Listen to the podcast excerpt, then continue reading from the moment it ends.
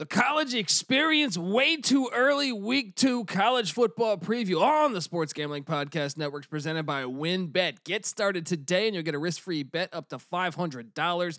Terms and conditions apply. Get the details at wynnbet.com. That's W Y N N bet.com and download the app today.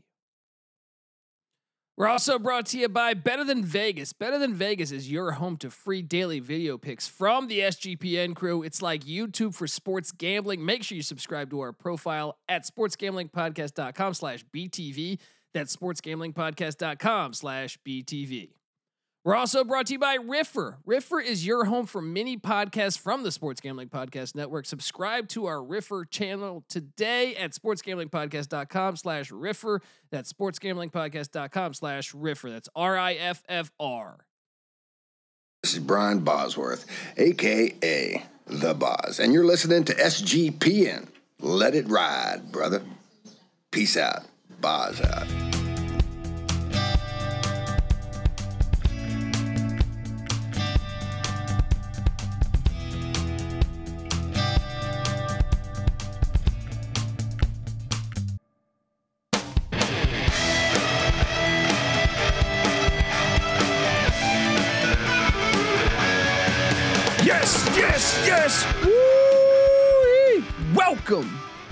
Welcome to the college experience. Way too early week two preview.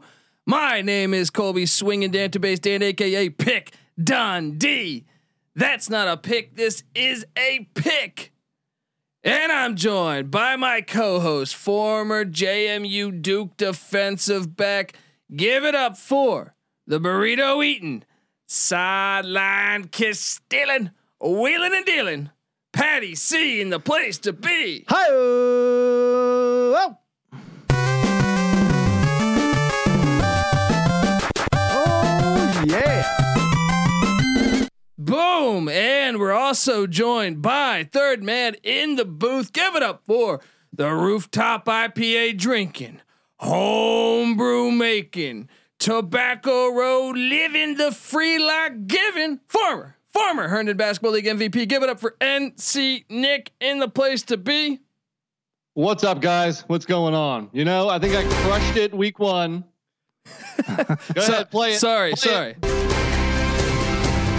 can talk. I crushed it week one. He's having to like scream over it. You crushed your week one just like Cole Trickle crushed it in Days of Thunder. It is kind of fitting. Uh, I'm pretty sure uh, Days of Thunder is in uh, uh, set in North Carolina, right? mm-hmm. So NC Nick is a natural Days of Thunder. Uh, That's that's why I moved down here. I was that big of a Days of Thunder fan. Like I gotta live in that state. You take your wife to all the uh, all the locations they they shot on. It's like, honey, right. do you realize they shot at this Sonic, this Sonic, uh, you know, This fast food chain? car. Yeah, exactly. This is the old track in North Wilkesboro that that, that NASCAR no longer uses. Those bastards turning their backs on tradition.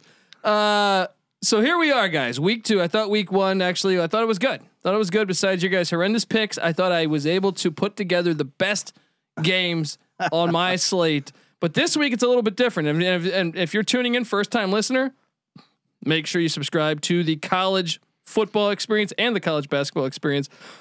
But essentially, what we're doing is we're drafting the best games each week. Uh, I was first last week, so go listen to our week one preview. But this one, we're going to be previewing week two, way too early week two preview. And uh, I was first, Pat was second, Nick was third. So this one, we're going to shake it up. Pat will be first, Nick will be second, and I will be third. And then next week, previewing week three, Nick will be first, uh, uh, I'll be second, and Pat will be third. Okay. If you don't understand, just buckle up and I think you'll get the gist. Or you can go back and listen to number one and come back to it. Whatever the fuck you want to do. All right. Just just come on. Just let's get excited. We it's never too early to talk football. So with that, Patty C with the first pick. Hey, hey, hey! Let me interject. I have one idea, one recommendation. If you guys are up for it, we didn't mention it last week, but maybe at the end we also pick what what, what game would be our favorite to attend I like it. I like it. Just remind in me at the end. person. I'll try to. I'm drinking. oh, I like that. I mean, we're drinking too, buddy. Uh, okay, Patty C. Now you are on deck, or you basically have you're not on deck. You are ready to go right now. Hopefully, if not, you take your time. And we refi- we, we re- remind the audience that you are this. And you're nothing but a chameleon, lemon-headed, coward, terrorist pussy. And I'm after you, buddy. You're gonna pay for it. Good night. Also a North Carolina Yes, guy. also a North Carolina guy I can use for NC Nick's It's a introduction. great state. Chock full of just legendary people. Lemon headed. One of the more underrated like put downs. Yeah. I don't know what it means. Uh, it just means you're bitter. You know, I, I'm I'm just gonna ad lib and say that's bitter. That's probably a 1920s term of like you lemon headed piece of shit. You know what I mean? So uh, it means that you're bitter. You're uh, you're just full of you're a fruitcake probably at the same time. I don't know, but uh, Patty C, are you prepared to fire away with the top game? I think I know what you're gonna do. I know what I'm gonna do. Yeah. You're gonna fucking listen to me tell you what I'm gonna do. I've been watching a lot of Iron Sheik interviews lately. I like how he screams at me and Gene Okerlund back in the day. So I want to try and integrate some of that Do it. vibe into this uh, podcast. Go Iron Sheik. Uh, look, Tuscaloosa, Alabama. Don't have to go much further. For week two, Week two, you got Mercer heading over to Alabama. I was about to say, I was like, I have a feeling that one might be talked about later. Uh, Five just, and five Mercer Yeah, in just- Tuscaloosa. just ridiculous. Yeah. Now they are on a hot streak. They've won three games in a row, I believe, on the FCS ranks. So, so perhaps they can pose. Uh, maybe they can get a touchdown in that game. There but all right, top pick week two. I'm assuming. Wait, yeah, that's not my actual. Okay, yeah, I know. I'm assuming you're gonna do this. Actually, can I guess? Yeah. That's right. That's kind of the obvious pick here. I think he's. Yeah, go. You go. fully expect college game day to be in Columbus, Ohio for this one. A game that was canceled last year to Oregon's uh, bad luck, probably. they would have got. They would have got whooped. yeah, that's true. Yeah. They were 4 2, but uh, They got very lucky against Washington State. Very lucky against UCLA. that would have put that. It, really, maybe it was more to Ohio State's good luck that they didn't have to play an actual tough team on their schedule. Well, or and if even if they came out there empty crowd, that's what's the point of going to Eugene with no crowd? it's true, it doesn't have quite the Yeah. uh, same. Effect. So it was fucked all from the start. But Patty C taking Oregon at Ohio State with the first pick, which I actually had as my top game. Nick, what do you think of Oregon at Ohio State? Yep, I agree. That was my top game also. I mean, come on, you got two potential, you know, playoff teams here. You got yeah, both teams have a, a little bit of a stiff test week one, you know, but I assume that both teams are going to be one and zero. I mean, Ohio State plays Minnesota and Oregon has Fresno. You know, considering that, let's just assume that they're both one and zero. I mean, this this is a great game, man. You know, really seeing how the new quarterback for Ohio State looks. I guess it's going to be Jack Miller the third. Uh, you know, against a top-notch team. I mean, and, and then to see, you know, what uh, Mario Cristobal can do this year. I think it's is a huge year for him. And uh, this, yeah, obviously this was, you know, the number one pick pretty easily. There was like rumblings in the offseason that he was going to take the Auburn job. And it was hilarious because Oregon, I think, extended him to keep him in Eugene. And I'm sitting there thinking that would have been a blessing in disguise for the Ducks. But eh, look, he can recruit well. I just have my my problems with uh, the on field performance has never been what I would assume it would be. Pac-12 championships aren't good enough for Colby Yeah. Dent. Apparently, They got so lucky that Dorian Thompson Robinson had COVID that game. They had to start a backup quarterback, and even with that, they barely won. Dude drops a, a, a ball that would have gave UCLA the win. uh, hey, eh, just enjoy it while you have it because uh, the Pac-12 North is coming up. So, uh, what do you think that line will be on that game? I'm gonna say, give me Ohio State seven and a half or eight. I, I was thinking around that same. Yeah, I was going to say Buckeyes minus seven. I'm going to take the Buckeyes minus the points. I think they're going to win by double digits against the Ducks in Columbus. we week shall see. Interesting tidbit here. Not that this means anything, but uh, first white quarterback at Ohio State starting the season since Joe Bauserman in 2011, and I don't even remember that. Bauserman I, must I have think he gotten. got uh, quickly replaced by Braxton Miller. Uh, so, and then before that was Terrell Pryor. So, but they had Joe Burrow. He just didn't didn't play, which is even Yeah, more just- which is hilarious. crazy. Yeah. yeah. Um. All right. Well, uh, NC Nick, here you are with the second pick of the top game in week two. Well, things get a little bit tougher here, but but you're just talking about the Pac-12 North, and let's stay with one of those teams. Another Pac-12 versus Big Ten matchup. Let's go Washington at Michigan. And I mean, this game, uh, one of the big, big storylines is Jim Harbaugh and how much time he has left at Michigan. Even if he signed an extension, I mean, you're looking at what? Look at his numbers here 49 and 22 overall, 34 and 16 in conference in six years. That's not bad, but that's not what people were expecting when he was hired.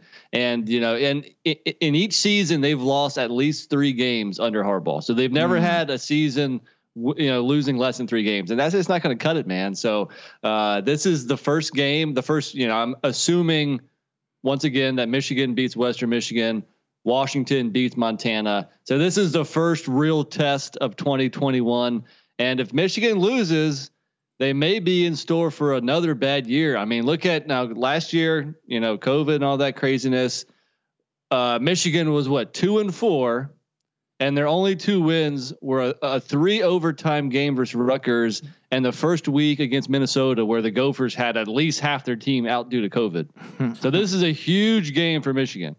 Yeah, and Washington's still a team though that I, I mean, they technically what won the North or tied for the North, uh, but didn't get the nod because of COVID. I mean, last year we just got to throw out, but I am very curious yeah, to see. They should have been. Yeah, the, they uh, should have played. It's like what they were doing. Like last year, you just saw the politics in college football. Like Colorado, had they not lost to Utah, was about to be undefeated, and they're like, "Well, USC is going to play." And I'm like, "Okay." Right.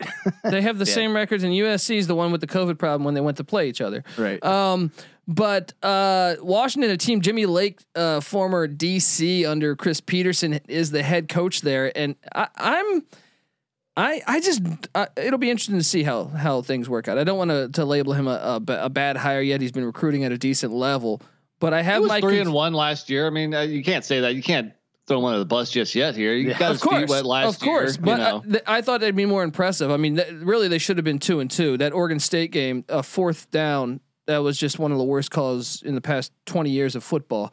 Um, well, what what did they do the year before? What uh, Petersen went out the door at like seven and five. Yeah, but I think the real concern was when Jonathan Smith left Petersen in Washington. Jonathan Smith was the OC became the Oregon State head coach. You see what he's doing at Oregon State. Yeah. Um, and and I think th- that's really the thing is is what Washington team are we going to see this year? Because I, I think they're decent, but they are losing some. They're losing a top defensive, a couple top defensive linemen to the NFL. Uh, did my mock draft uh, earlier today, and and two of those guys uh, projected in the first two rounds. So.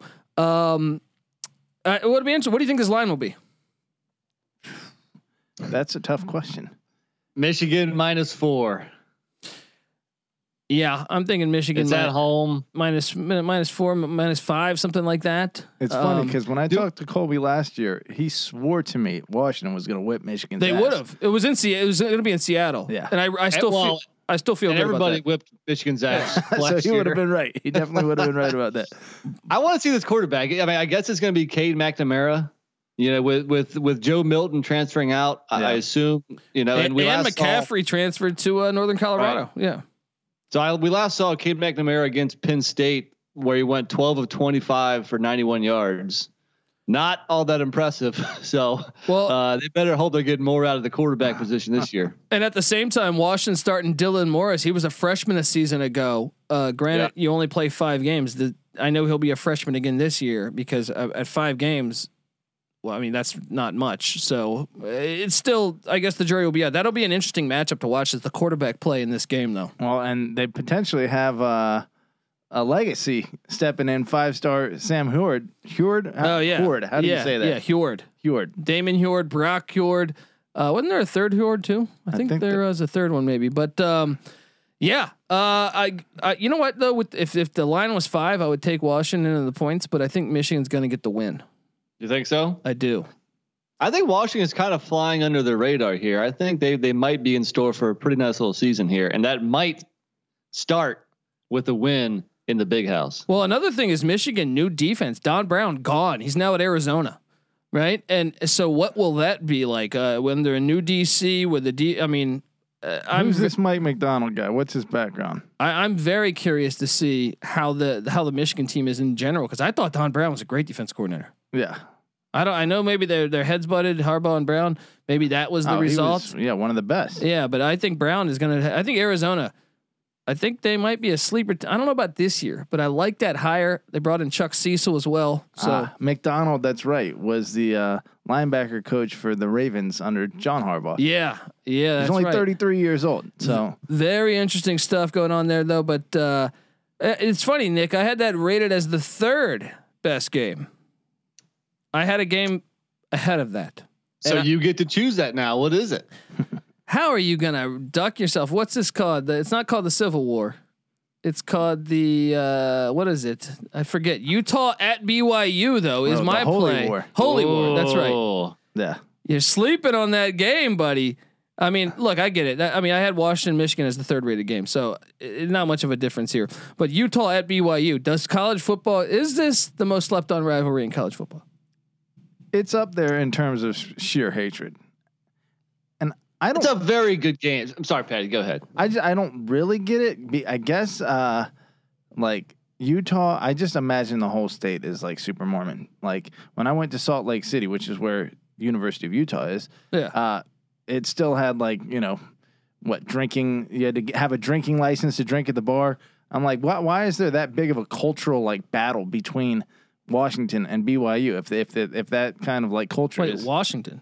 or not Washington uh oh, B, uh, BYU and yeah, Utah yeah. rather. Okay, okay. Um, so yeah, I don't I don't quite get it, but that I do know that they have the reputation of absolutely despising each other, and it shows up on the field pretty pretty easily recognizable.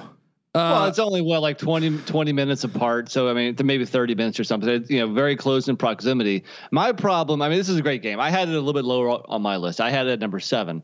And actually, I think there's a better in-state game this week, which one of us will hit on well, shortly. uh, that, that's my next rated game as the as uh, but I think Utah BYU I think the hatred is more in this game. That's why for me as a guy that loves a good rivalry and also the But story, how about this? How about this? Let me let me challenge you. A, a good rivalry it is, but Utah has won nine in a row. Hmm. BYU hasn't been Utah since 2009. Maybe they're fortunate they didn't play last year because you because BYU probably would have won. Yeah. But I, I, I like to see a little more balance in, in a, a great rivalry. but even the the year before last year I think Utah battled back from down 24 to get that win. Let me see what. So the, it was an awesome game. I, so I would still say that majority of the time, even though it's one sided over the past decade, these are good games. yeah. So And, and also, it seems a little early in the season for me. Well, it used to be played when they were in the Mountain West. It was the last game of the season. So Yeah, I guess I guess I'm a little old school there. It seems like it should be colder temperatures and uh, at least in October or something. It seems a little early, but uh, it's still a great game. I'm not going to poke at it too much. I had it at number seven actually. well, you have this going on too. BYU breaking in. Uh, Zach Wilson's gone, projected to the Jets at number two. And and Utah, Jake Bentley transferred to South Alabama. He's gone, and they brought in Charlie Brewer from Baylor. Who did not look all that great at Baylor. So, I, but, but, but I believe they have a slew of transfers coming in. I think they have a couple different ones. Utah, but I uh, I, I just read that he was looking the best in camp. That Brewer was. So and unfortunately, that heartbreaking news, I guess, right when the season ended, that their freshman running back who was a Oh, beast man. last year, Ty Jordan, I think Dude. died in a car wreck. I think it was. he was averaging seven and like seven and a half yards a carry too. that, like that, that, dude was, was, nasty. that was just terrible, man. Um, brutal. Now this no, it was an accidental gun gunshot wound, I believe. is that what it was? Accidental. Okay. Yeah. So Yeah. what were you, what were you gonna say, peace. Patty C? I was gonna say uh, this rivalry is interesting because it's gone through such uh, periods of dominance, and really, it's only been like three three different periods of dominance. There was Utah forever, you know, basically Utah until 1971, and then from 1972 to 1992, BYU won every one but two. Wow. That that's the emergence of LaVell Edwards and Yeah. that pro style passing. attack. And our boy Mike One Leach. that's right. Yeah. That's right. And then Utah, then it got a little chippy there for a while, a little back and forth. But you know, obviously, starting in 2010, uh, they've dominated the entire decade up until now. So let's see if BYU has a counterpunch. It looks like Sitake may have figured something out. So it will be an interesting one. There we go. Okay.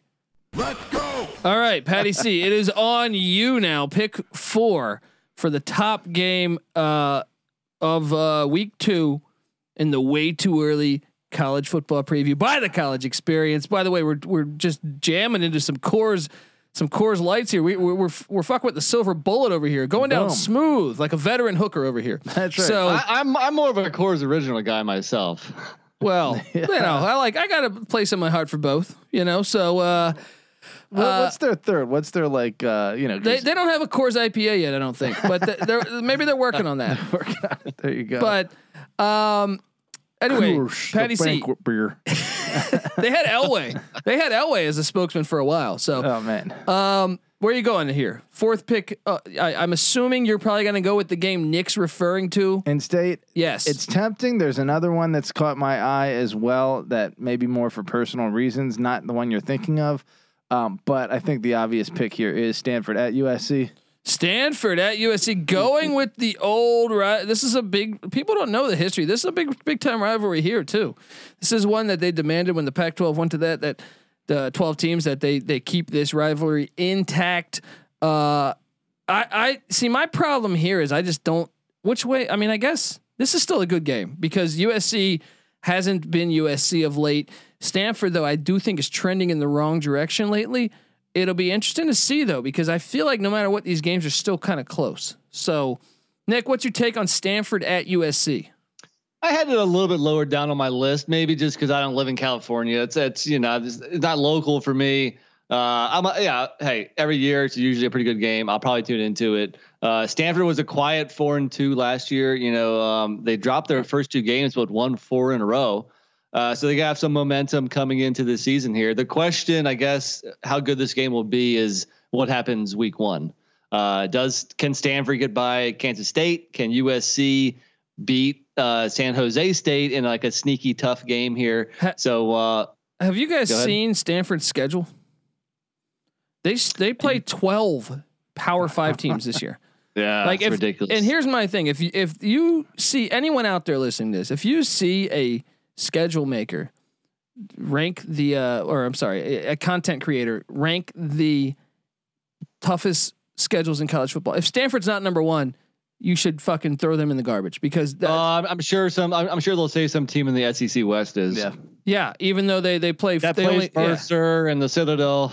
dude 12 power fives you cannot afford a down performance you know what i mean like that's the difference that we me and patty c you know try to explain so often is that i would argue all day it's harder to get up for 12 games than it is oh okay yes you, you're playing probably we, uh, there's no denying that the SEC West is harder than the Pac-12 North, but it doesn't matter. 12 times, you don't, you're not afforded Yeah. a, a shit performance like Alabama being 10-10 to the Citadel at halftime. You know what I mean? Like you're not, you're not, you don't have the luxury of doing this. A couple years ago, I think it was two years ago, the last time we had a full football season, Stanford had 11 Power Fives, and the 12th game was a game at UCF. right. I mean, they schedule and like like crazy. What were you gonna say? And while the SEC West is better than the Pac-12, that gap is not as big as it used to be. Yeah, the Pac-12 North is better than the Pac-12 South too. So Stanford resides in the North. It, it, Agreed. it, it's a it's it's a it's a tough gauntlet, especially some of those uh, home environments in Corvallis and Pullman that you think traditionally not great college football programs.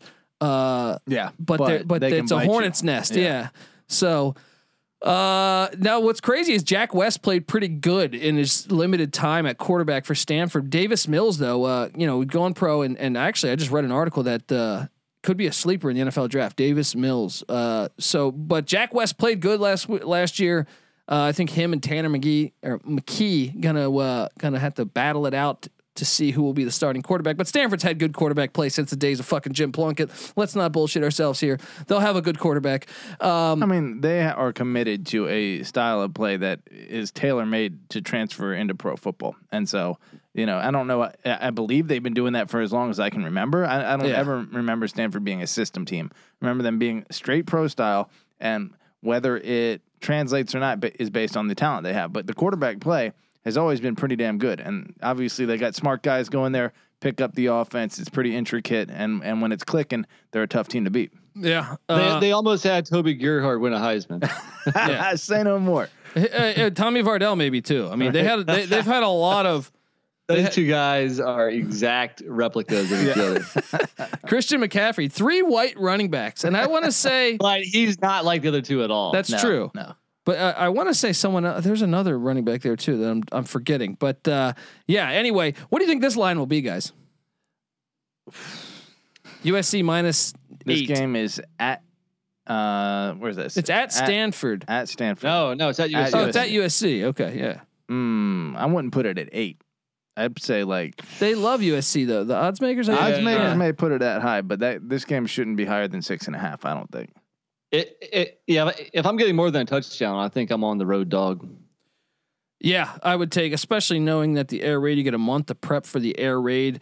Um, I, I would take the Cardinals. If I mean, I think USC is going to get the win outright, but it, depending what the line is, Yeah, if, if it's, it's if it's a gonna like touchdown or more, three. yeah. Yeah. Um. All right, here we are. NC Nick now with his second pick in the uh, in the in the week two draft. Nick, where are you going? It's not the game you think. It's not that in-state battle that I have really high, but I have one game higher. And you might call me a little bit of a homer, but this game is interesting for I think a couple reasons. And that game is NC State at Mississippi State. Oh, Patty C, ring that cowbell. We got the, we got the cowbell in studio. There we go. Hell there yeah, we go. Come on. Mike Mike One Leach, friend of the program. He's in year two. He's he's weeded out all the malcontents. You know, that quarterback, Will Rogers, a true freshman, looked pretty good in, in certain spots last year. He's gonna be much better in year two. And those running backs with Joquavius Marks and Dillon Johnson. Yeah. And they they faced my boys in Raleigh, NC State here. Uh, you know, NC State was eight and three last year. They did lose to Kentucky in the Gator Bowl. Uh, the one quarterback, Bailey Hockman, transferred to Middle Tennessee State. Devin Leary, who broke his leg last October, he is healthy. He just played in the spring game. He looked good. Uh, I mean, NC State really. I mean, Dave Doeren's going into his ninth year. It sounds crazy. I didn't think he was there for nine years. The program is in is in solid shape, but every year they're seven and five, eight and four. But they're a good team. Uh, this is going to be a really good challenge going into Stark Vegas. I'm assuming NC State will beat South Florida. I'm assuming Mississippi State will beat Louisiana Tech week one. So this should be a very intriguing matchup week two. Watch out for my boy Skip Holtz week one. We touched on that last week, but yes, I do think uh, this is this is a pretty good matchup. Much you had it, you know, higher ranked than I did, but uh, But you only have one side of it. See, I, for me, I'm, both sides are intriguing for me.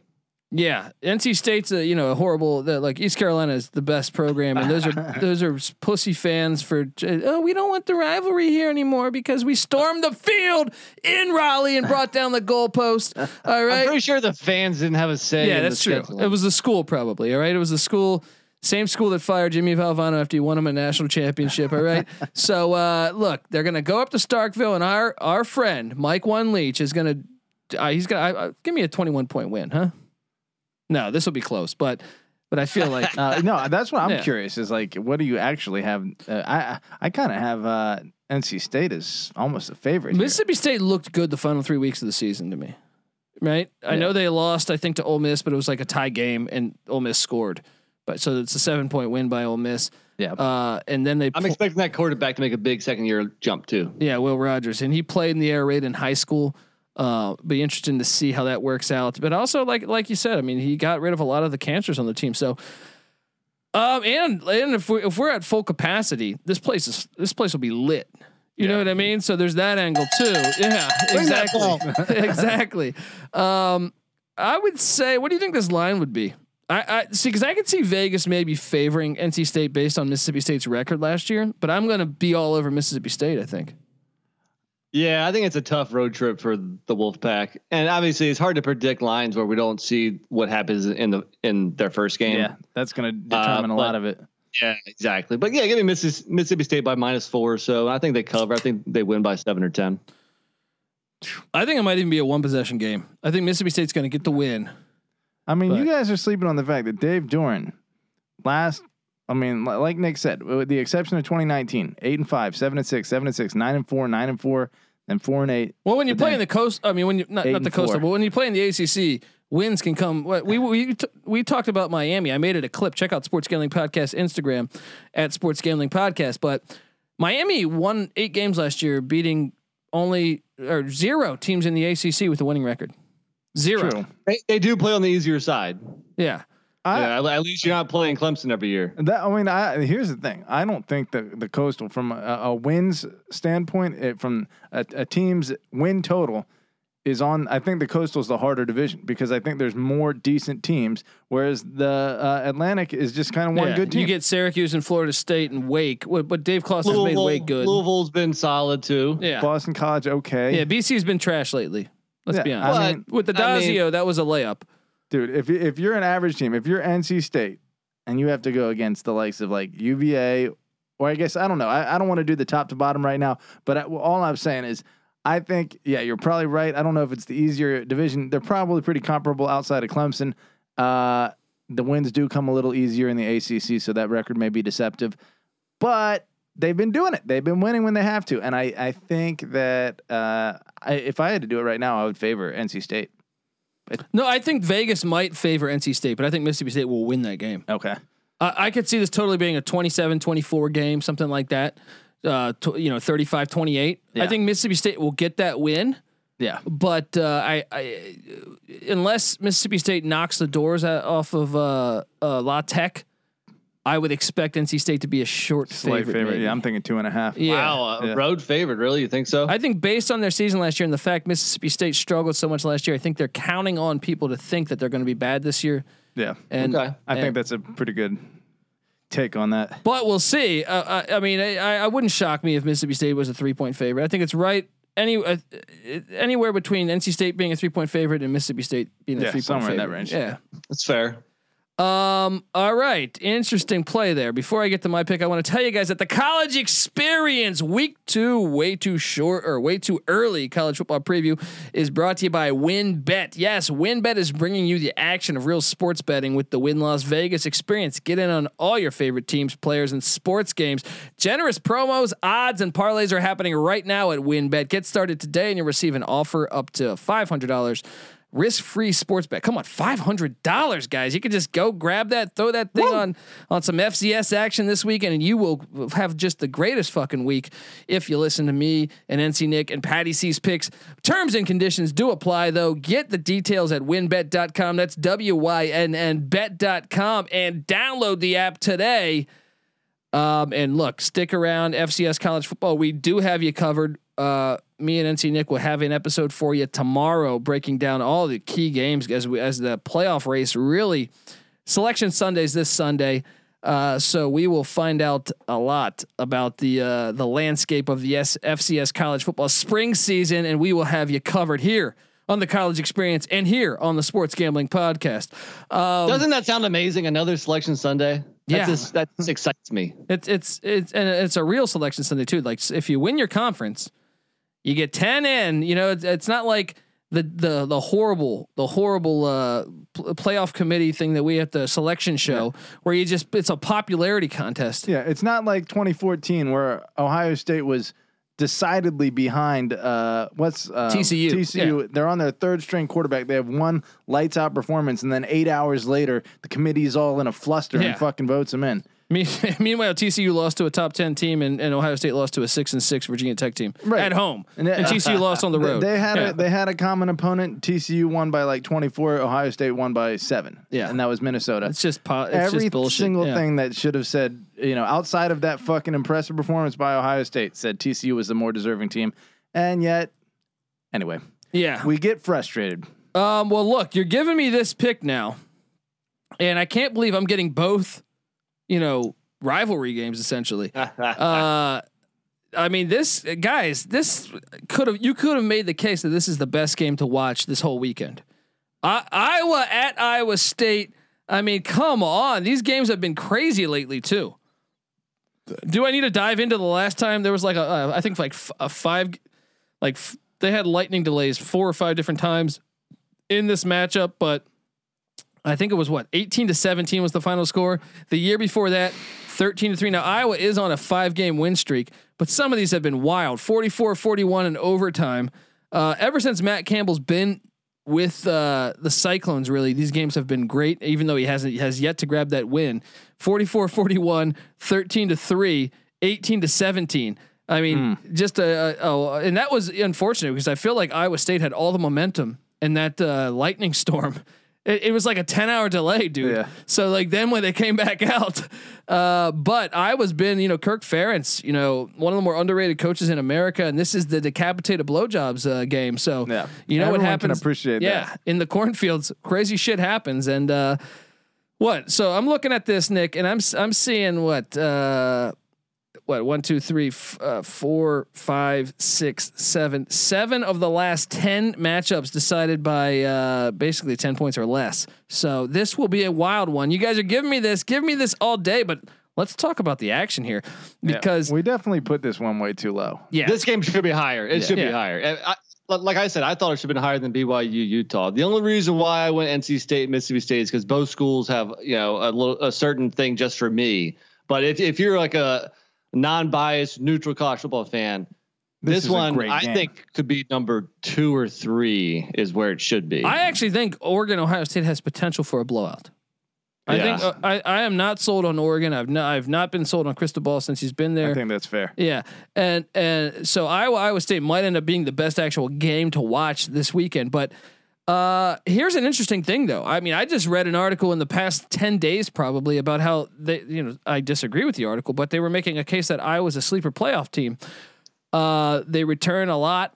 Uh, Iowa State, we know, returns a lot with Brock Purdy coming back and uh, and and Matt Breece Hall. yeah, and Breece Hall and, and Matt Campbell just and they, they have a stud tight end. I'm, I'm struggling to remember his name at the moment, but um, uh, they're going to be really good. And I, I'm curious. I told Patty C where you know uh, one of the flaws with college football, as much as we love it, is we kind of know. We talked about it la- on the last episode. If if Clemson beats, I mean, if Georgia beats Clemson, they're pretty much in the playoff because they don't really get tested. They they draw. They have a, a f- we pretty much know the landscape on three teams. They can they can take one loss and Yeah. win the ACC and have the most talent or one of the most talented teams in the country, and they're going to get in the fucking playoffs. Well, that's what I'm saying. We kind of forecasted three teams in pretty easily, I thought, and then, uh, so I was like, man, you're when you're struggling for storylines for college football, which I think the problem is with the sport at the moment, as far as like the 14 playoff goes. Um, there's great storylines elsewhere, but uh, I think one of the compelling things is Iowa, the rise of Iowa State, and Matt Campbell's you know turned down I think several jobs to stay at Iowa State, and the fact that each year they're getting better. Last year playing for the Big 12 championship, almost winning by the way. I mean they they were driving before that sack, uh, almost win, almost sweeping Oklahoma, but um, so uh, you know they they they knocked on the. the be, like they beat uh, I think Oklahoma two of three uh, under Matt Campbell and even the third one I think they they missed a two point conversion to win.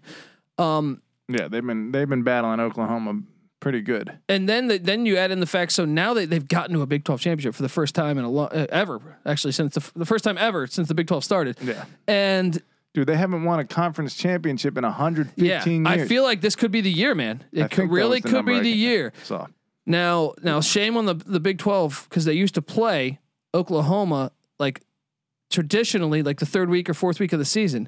They moved that game to the sec to like November mid November on the second half of a back to back away for Iowa State. I wonder if that's Mm. just convenience or or what, Nick. Well, yeah, yeah. I mean, you like you've done the breakdown there with those back back to back away games, favoring the big schools at to the detriment of the small schools.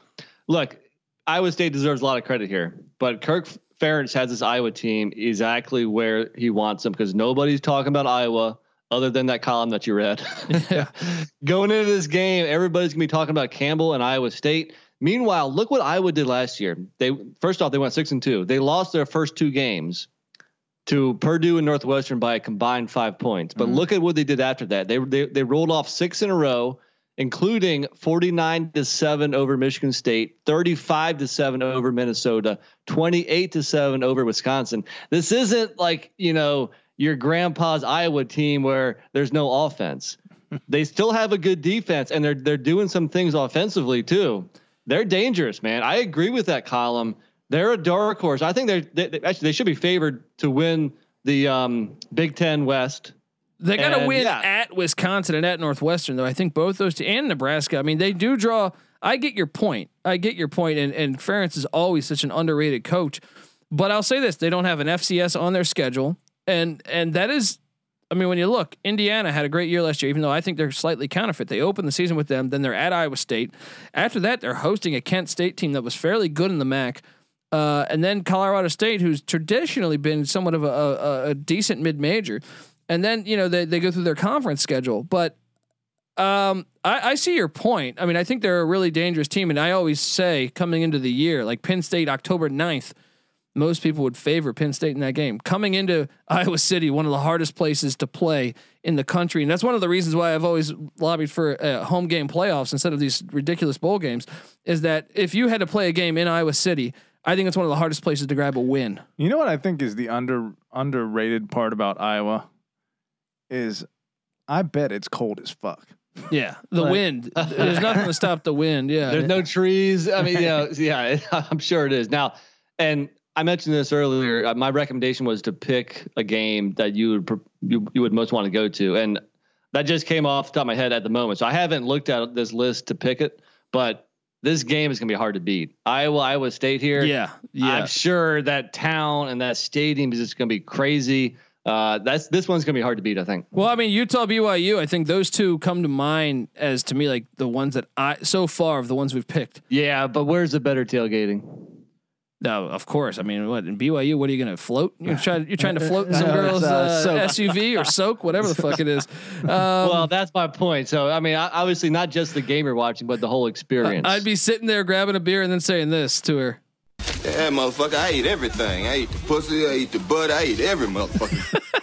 Ah, Shout, shout out to line. Samuel Jackson. Uh, true romance, classic line there.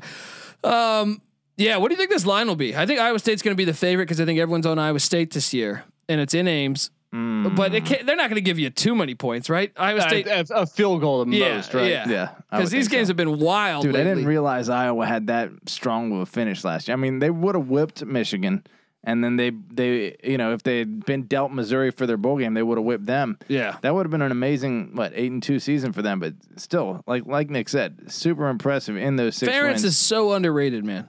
I mean, look, Matt Campbell's. Um, I think those are probably two of the most underrated coaches in the country. Yeah. but uh, yeah, Ferentz always quietly does a great job there. could be a sleeper game in terms of uh, implications. Like, I mean, if if a Michigan. State or a Washington could sneak into the playoffs, you know, Yeah. then a, a Washington or a, uh, Iowa or Iowa State has that potential too. Yeah, definitely, definitely. Okay, uh, Yeah, now this game should be higher. Yeah, it should time. be like well, I I mean I don't know. Uh, uh, I I think it should be higher though. Um, let's bounce around. We are now at Patty C here, getting getting the next pick here. Round three begins. Mm. Now there are a few. I think you've got one of them, and I'll leave that one for you. Ha. Um, but that that one's tempting. I'm going to go with one that I think has a little bit of personal flavor for me. Uh, let's go back to the days of the Big Eight, and we're gonna go. Wait, the SWAC you mean? Oh, was it SWAC? SWAC, I think. If you're going, if you're going where I think you're going, We're going. Uh, are you going to? Fayetteville? Are you going to Sam Pittman's? oh, Uh, this game is in Fayetteville too. yeah, so you're gonna Oh, get a fucking shit. pulled pork sandwich. Damn right I am. Texas travels to Arkansas in what should be a big test early for our boy now, Sa- S- Sam Pittman or no? S- Steve Sarkisian. Steve Sarkisian. Steve Sarkisian, that's a guy. That's a guy. Uh, how long? You know, Tito's is is located in Austin, Texas. Tito's Vodka.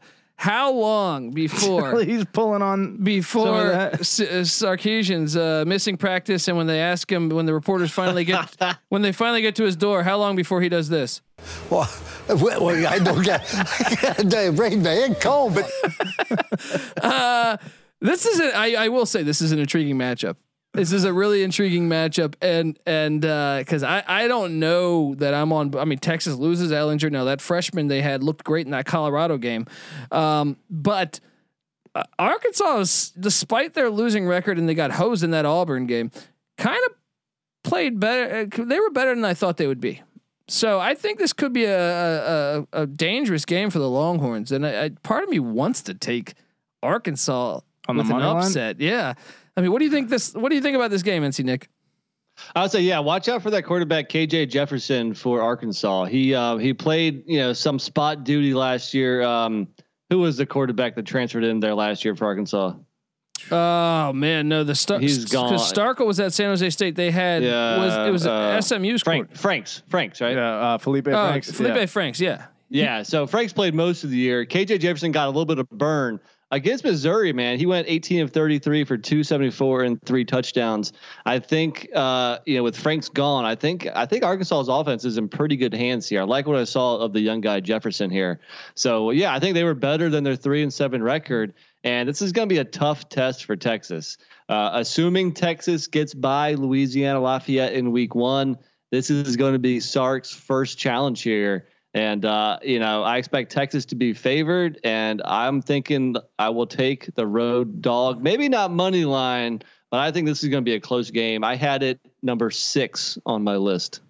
Mm, I like it. I like it. Um, I'm curious what this line will be too, but uh, I would say you know this is a classic old school matchup. I almost feel like I I, I wish this game would happen every year in a way, but uh, Pittman really really overachieving and uh, I don't know. I mean, uh, what do you think, Petty C? How how fast you think Sarkisian will have it rolling? Well, I don't think he's going to have the offense clicking, you know, like it, it was at Alabama, obviously. I mean, when you think about Alabama, how much of a talent advantage do they have on everyone? Dude, I saw some some the SEC network touting a uh, mock draft on on hey, this is the SEC. We twelve players projected in the first round, which is great, right? Yeah. But like seven or eight of them were from Alabama. So I was like, you take Alabama away from this equation, and you have like the fucking ACC over there. Right. You know what I mean? Like uh, that. So I, that's a great point that you bring up. Is Sarkisian, despite it being Texas, and yes, they are talented, it's not Alabama talent. Yeah,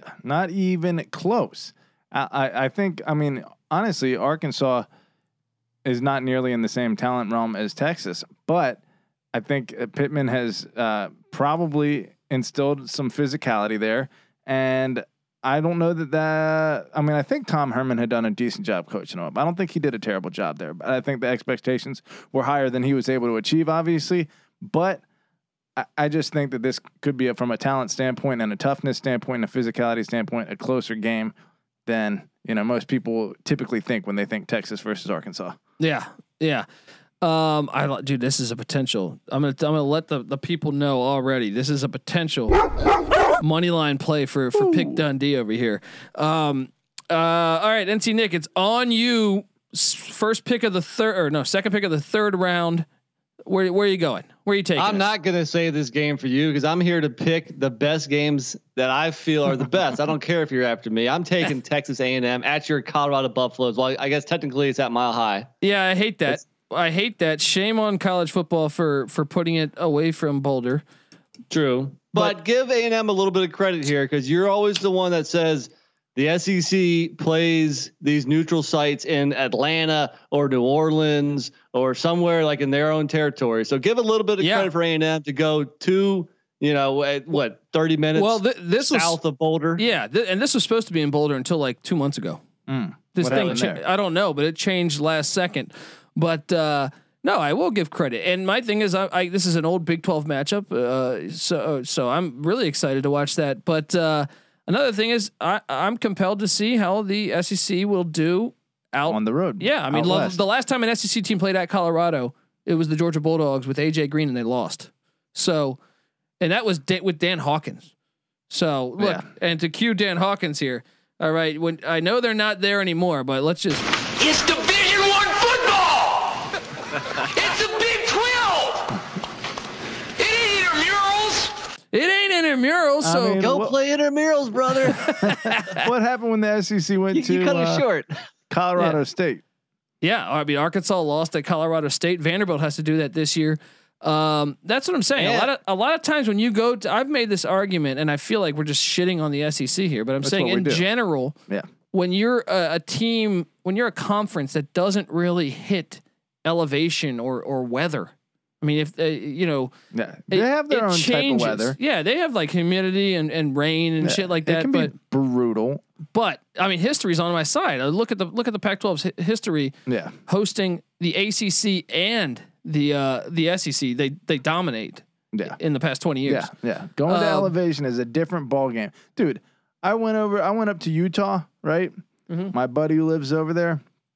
I started doing a 15, 20 minute workout. I felt like I had blood in my lungs. It's different. Yeah. you're not used to it when you're at ten thousand feet of elevation. You're not thinking that when you watch Rocky Four, are you? no, but Right. Rocky definitely was spewing blood, and you didn't see it. You can't. All right. I'm going back to this game real right quick, now. 'cause Yeah. I, we got to talk a little bit more about this game before we just breeze past it. Because maybe you're a little afraid of the Aggies coming in here. Look, I know Jimbo Fisher. We're, I don't think we're the, the biggest fans of his, but his three years, nine and four, eight and five. Last year, nine and one.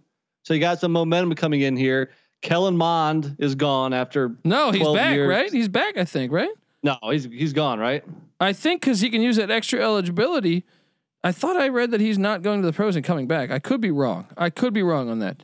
Anyway, Patty, Patty, can you Google that real quick? Kellen Fact- Mond. Fact checked me. I thought he was a goner because he's ser- he's seriously he's as old as me. He's been yeah, but where are you gonna go? Where are you gonna go? You know, you're gonna go playing for Canada? Uh, it yeah, looks he, like got- he's. he is gone. He Yep. is gone. Yeah, okay. I think he got an assistant manager job at Red Robin. yeah. Damn it, man! I didn't want him. I wanted him back because I don't think. I think there's a ceiling Well- on that offense with him there. well, apparently the new quarterback. I guess it sounds like it's going to be Zach Calzada, who who was only a three star coming out of Georgia. Um, he hasn't played much at all, so you you have that in your favor. But you know A&M's going to going to uh, rely on that running game with Isaiah Spiller and Ainias Smith. And the Buffaloes were only the 84th country, uh, 84th best defense in in rushing last year. I kind of Mm. stumbled saying that, but they gave up 181 yards per game on the ground, 5.43 yards per carry. I'm just saying, watch out, Isaiah Spiller. You might want Oh, to he's roster gonna chew them up. He was our boy last year in DFS. He might have a big game against your Buffaloes. Well, the good thing is we fired our defensive coordinator. He's now with the Florida Gators. But uh, uh, yeah, I mean, He got look. promoted. Well, no, he's he's like a he's like a defensive analyst or something. He's not he's not a DC. Um, Yeah. but uh, yeah, I mean, look, I, I Karl Dorrell exceeded every expectation I had. I thought last year we might go winless, right? Because the, we had lost a ton the, the previous year. And I was, I mean, taking a safety and bringing him to quarterback and Sam Noyer, he's back. Uh, I was also impressed with Brendon Lewis, and I'm curious if Noyer will win that matchup. I don't know if you guys. I mean, we got we got our ass kicked by uh, Te- Texas. Texas in the Alamo Bowl. Um, He can't throw the ball. I mean, Noyer can't just can't throw it. Uh, well, Brendon Lewis is the highly touted freshman from uh, Louisiana. He's still a freshman this year because of the COVID situation, and he came in and was a real big spark to uh, to Colorado. Dual threat quarterback. Uh, I think he's your future because because he can throw the ball better than Noyer. I mean, give Noyer credit for filling in at quarterback when he was playing safety in the spring or something. he's Yeah, he gutsy. was great. I like him, man. I But like he's him. just 'cause- he's just limited. He's Yeah, limited. he's not a at fi- quarterback. You know, throwing the ball. But uh, Jarek Broussard, uh, the offense should be fine, and I think Mike Elko, good defensive coordinator for A and M, that'll be an Good. interesting matchup because Jarek Broussard, Le- La'Vontae Shenault, Dimitri Stanley, son of Walter Stanley, They got uh, weapons. and and Brenden Rice, the son of uh, uh, Jerry Rice. I mean, this I, I I think this is the best receiving corps Colorado's had probably since since the days of Michael Westbrook, Rae Carruth, James Kidd, Blake Right. Anderson. Do I need to go No, on it doesn't on? stack up to that one nearly, but actually, this one Dude, was this pretty. one is pretty fucking good, man. yeah, we're gonna see how Rice uh, keeps progressing, but Dude, Sam Noyer was basically Patty C at Herndon High. Pop Gun Patty. what what do you think this line will be? I actually think A and M's going to be like a double digit favorite. Double digit favored. I think because A and M was they ended the season you- like as the team that almost made the playoffs. well, they were nine and one last year. Yeah, How how legitimate was that nine and one? And let's be honest, Colorado kept it closer than that 17 point loss against Utah. That yeah, was that, it. that was some garbage points late. That was a close game. It came down to like a, a play or two here and there late. All right, so that nine and one. I mean, all right, so they beat UNC in the bowl game With They UNC's finished- whole roster out, by the way. True, true. They Yeah. beat Auburn on the road in December. Solid. Beat Tennessee on the road in December. Tennessee sucked. Um, Had Auburn yeah, become solid by December? Auburn I was think Adol- counterfeit all year to me. Auburn yeah, was it's still- I mean, all still a- fucking year. on the road is still a decent win. Um, Yeah, it is. they It they, is. they beat Florida. They beat they won at Mississippi at Mississippi State. They beat Arkansas. Beat South Carolina. They were pretty good last year. Ah, but they still weren't as good as that record indicates. And I was lobbying that for them to. You I know, kind of agree. I kind of agree. Which I I don't know if if I'm getting double digit points here, I might think about taking the Buffaloes. To I cover. bet you it's A and M minus eleven. That sounds about right. Minus eleven. A and M minus eleven. I uh, can see A and M winning like 35-28 or something, 35-30. Mm, mm. I wouldn't uh, I wouldn't touch that one myself. Uh, okay, well, look, I'm going to take us to this next one here.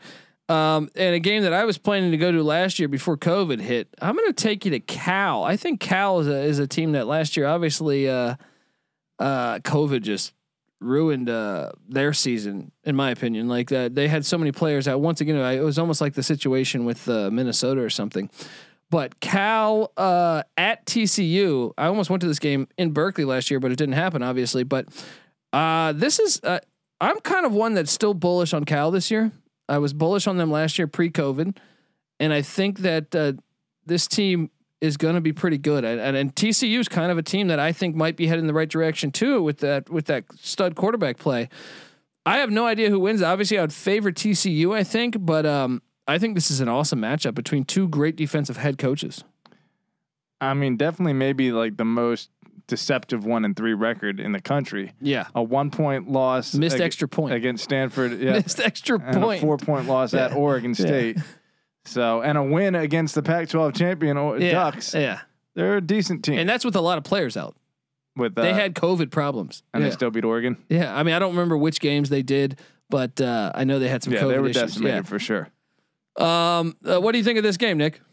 I'm a big fan of this game. I think it's a you know an off the radar, really good game here. Uh, yeah, TCU went six and four last year, won their last three games. I like Max Duggan at quarterback with his dual He's threat so abilities. awesome. Yeah, Yeah, yeah, and and he, they got some playmakers there too, man. That running back Zach Evans, a five star, Yeah. and uh, Taye Barber at wide receiver. I think in general, I think the offense has to be a little bit more creative to get these guys the ball in space because that offense got stagnant at times.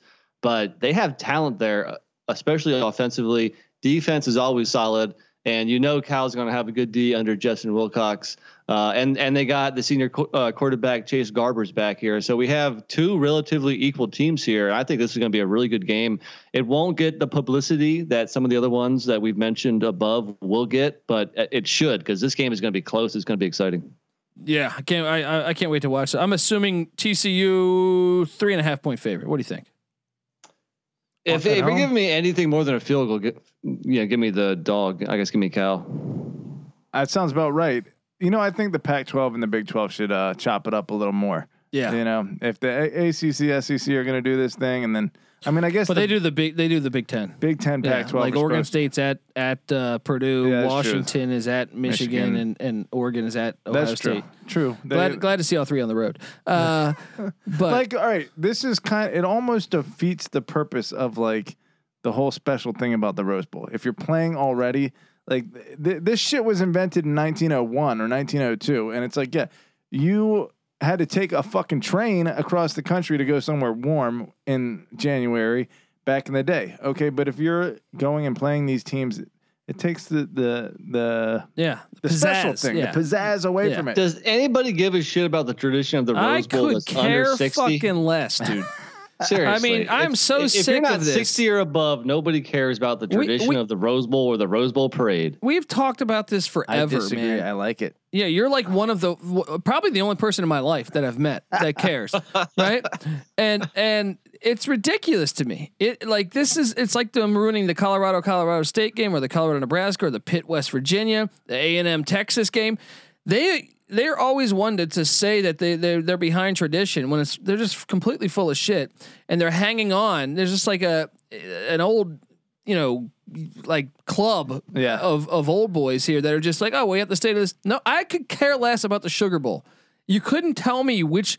I wouldn't remember which game was the fucking Sugar Bowl, which game was the Outback disagree. Bowl. I like Yeah, it. you're the only one that's ever oh, cared Well, I about like that. the bowl tradition, but I will say this: I would not sacrifice like a legitimate like playoff for the Bulls at this point. dude. Not at all.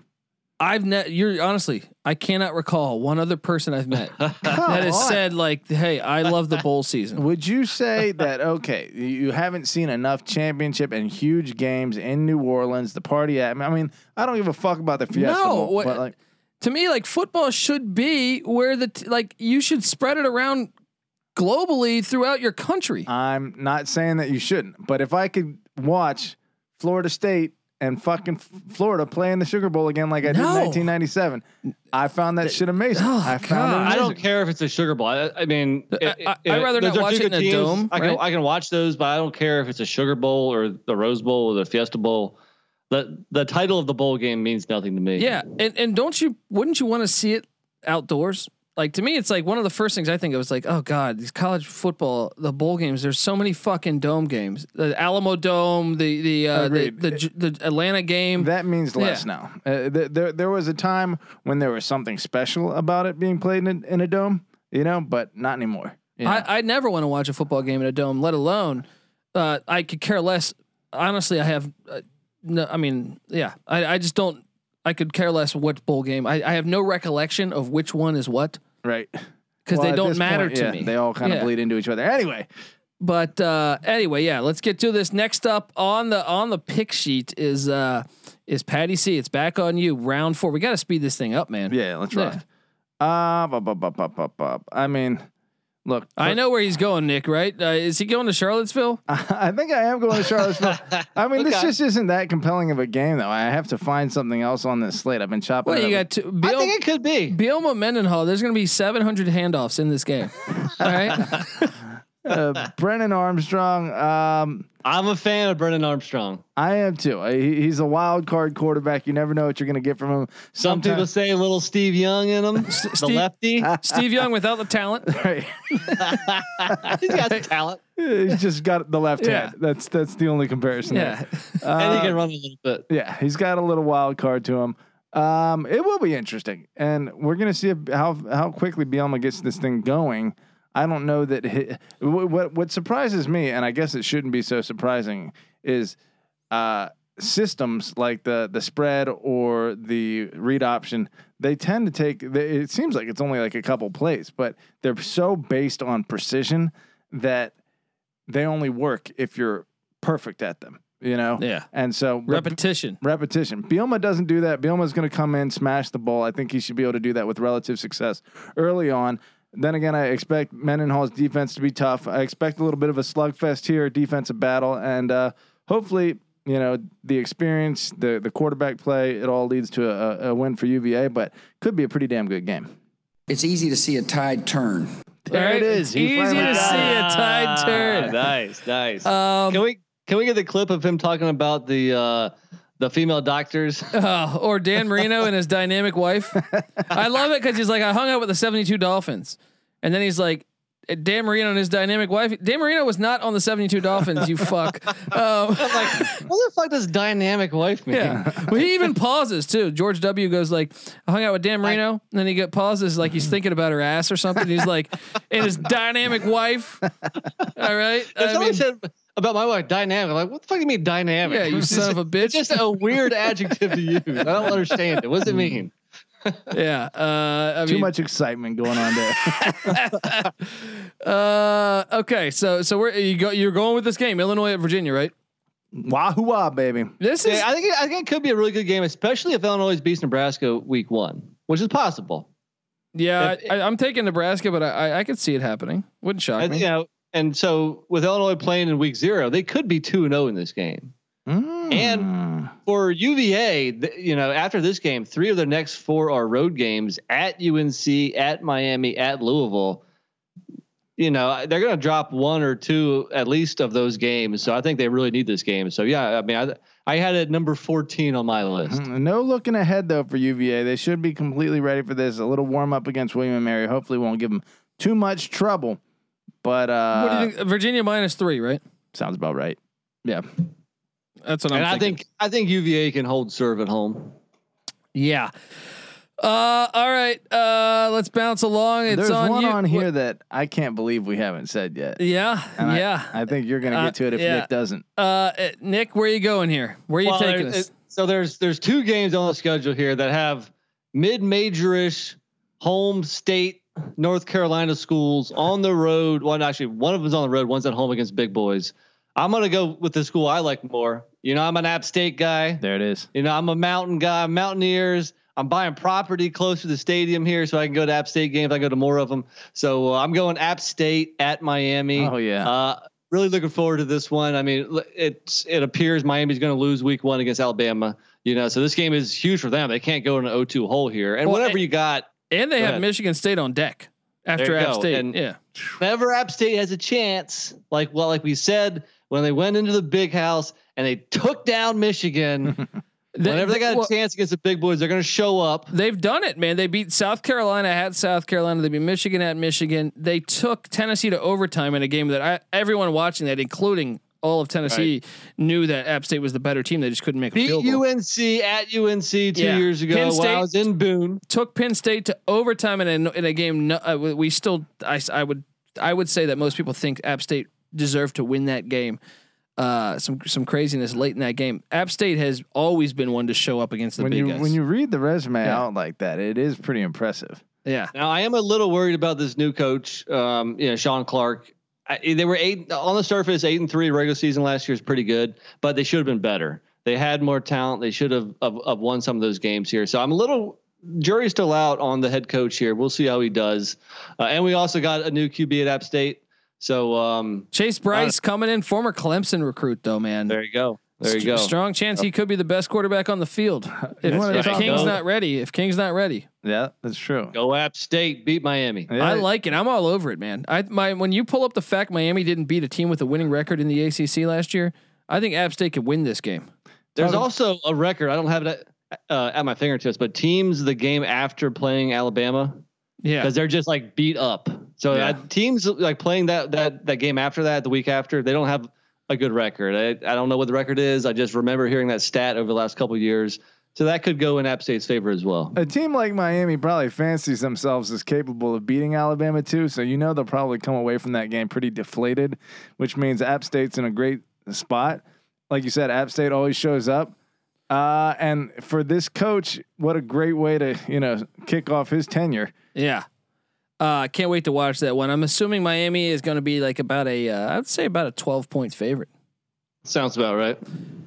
Um, Give me App State all day on Yeah, that. App State all day. Sprinkle some on the money line. You heard it here in fucking April. All right. Uh, look, I'm gonna t- I'm gonna stay in the state of North Carolina. Although that game's in Miami, I'm saying App State's playing there. They represent Boone, North Carolina. Well, I'm gonna take you to Greenville, North Carolina, the real place for for mid major college football. And uh, look, App State plays ECU week one, right? So we get to see how App State will play. ECU is going to get that win in week one, and then guess what? Whoa, I didn't whoa, even whoa, see this whoa, one, whoa. man. We'll see about that, buddy. South Carolina, the, you know, the past two times they've scheduled this, they've canceled. they've canceled the games in Greenville. You go back to that 91 year with Jeff Blake, I think one of the last times we played these guys and we beat them. So you got Shane Beamer coming into Greenville, North Carolina. You guys know the Beamers have a tough time in Greenville, North Carolina. all right. I wrote that same thing down on my sheet here. So you know, give me this. All right, you know my Pirates are going to be ready for this. Look, Holton Ahlers, this guy, third year starting at the helm. This guy's Tim Tebow 2.0 without the crazy Jesus stuff. All right, he's going to get the win here. His dad is the radio announcer for the Pirates. This team has finally been building and building and building for this. Scottie Montgomery set them back for so long. We got two good running backs, three good running backs. We got some good wideouts. This is going to be the Pirates' year. Look, Are you ready to run through a brick wall, Nick? I yeah, I mean, come on, this, man. I'm ready to go to Greenville and do some keg stands. Fuck yeah. Yeah, I mean, this place is going to be lit. Dude, Dowdy Ficklen, 50,000 can sometimes bring it. Yeah, I saw it today. Oh, I- especially like a year removed yeah, from from, being, from from having a game, the first game back. Yeah. Oh man, that place is gonna be wild. I can't wait, man. I can't wait. Maybe I should go to this fucking game. Let's do it. But uh, what, what do you guys think about this game? I actually think we have a decent shot because South Carolina opens up against Eastern Illinois, who's uh, like a Division two school essentially. They play in the FCS, but they're dog shit. So they are not gonna they're not gonna know what they're facing here when they schedule uh, you know ECU in Greenville in a Hornets nest. This is where this is Mike Houston's statement game. Even if we lose to App State in Charlotte at Jerry Richardson Stadium, this is the real statement game for Mike Houston. Who did uh, Beamer bring on as his coordinators? Let's see. Uh, Marcus Satterfield. Don't know a ton about him. Yeah. we're gonna find out who these guys are pretty soon here. But I do think that you know a guy with no head coach experience going against a former national champion at one of the greatest universities in America, James Madison University's own Mike One Houston. Yeah, I'd say the coaching edge at this point goes to ECU. Can we just call it and say ECU on the money line? I expect Carolina to be like a seven to ten point favorite, maybe even more. I, I think the Pirates have a real chance here. I totally agree. I think ECU has a real chance at home against an overrated SEC E school. The not so Gamecocks because they keep on canceling this game. Yeah, exactly, exactly. Uh, here we go. Okay, uh, let's bounce over to you, Patty C. We're in round five now. Okay, I had one. Um, uh, this one, it really I get off on these border battles a little bit. I think uh, you know you have recruiting like territory at stake here, and really I've been watching the Golden Guido kind of uh, develop develop in the recruiting rankings. I think he's got a big opportunity. Obviously, both of these teams should rightfully. I mean, really, it's pathetic that you know when when when New York City's got a big football game, He's putting this game here. I'm putting Syracuse right. God, I will never understand your mind. All right, I will, I had it at 22. dude. I had this far back. I had this pretty far back, but Well, because you're not watching. Syracuse won one game last year. You're not taking the Golden Guido seriously.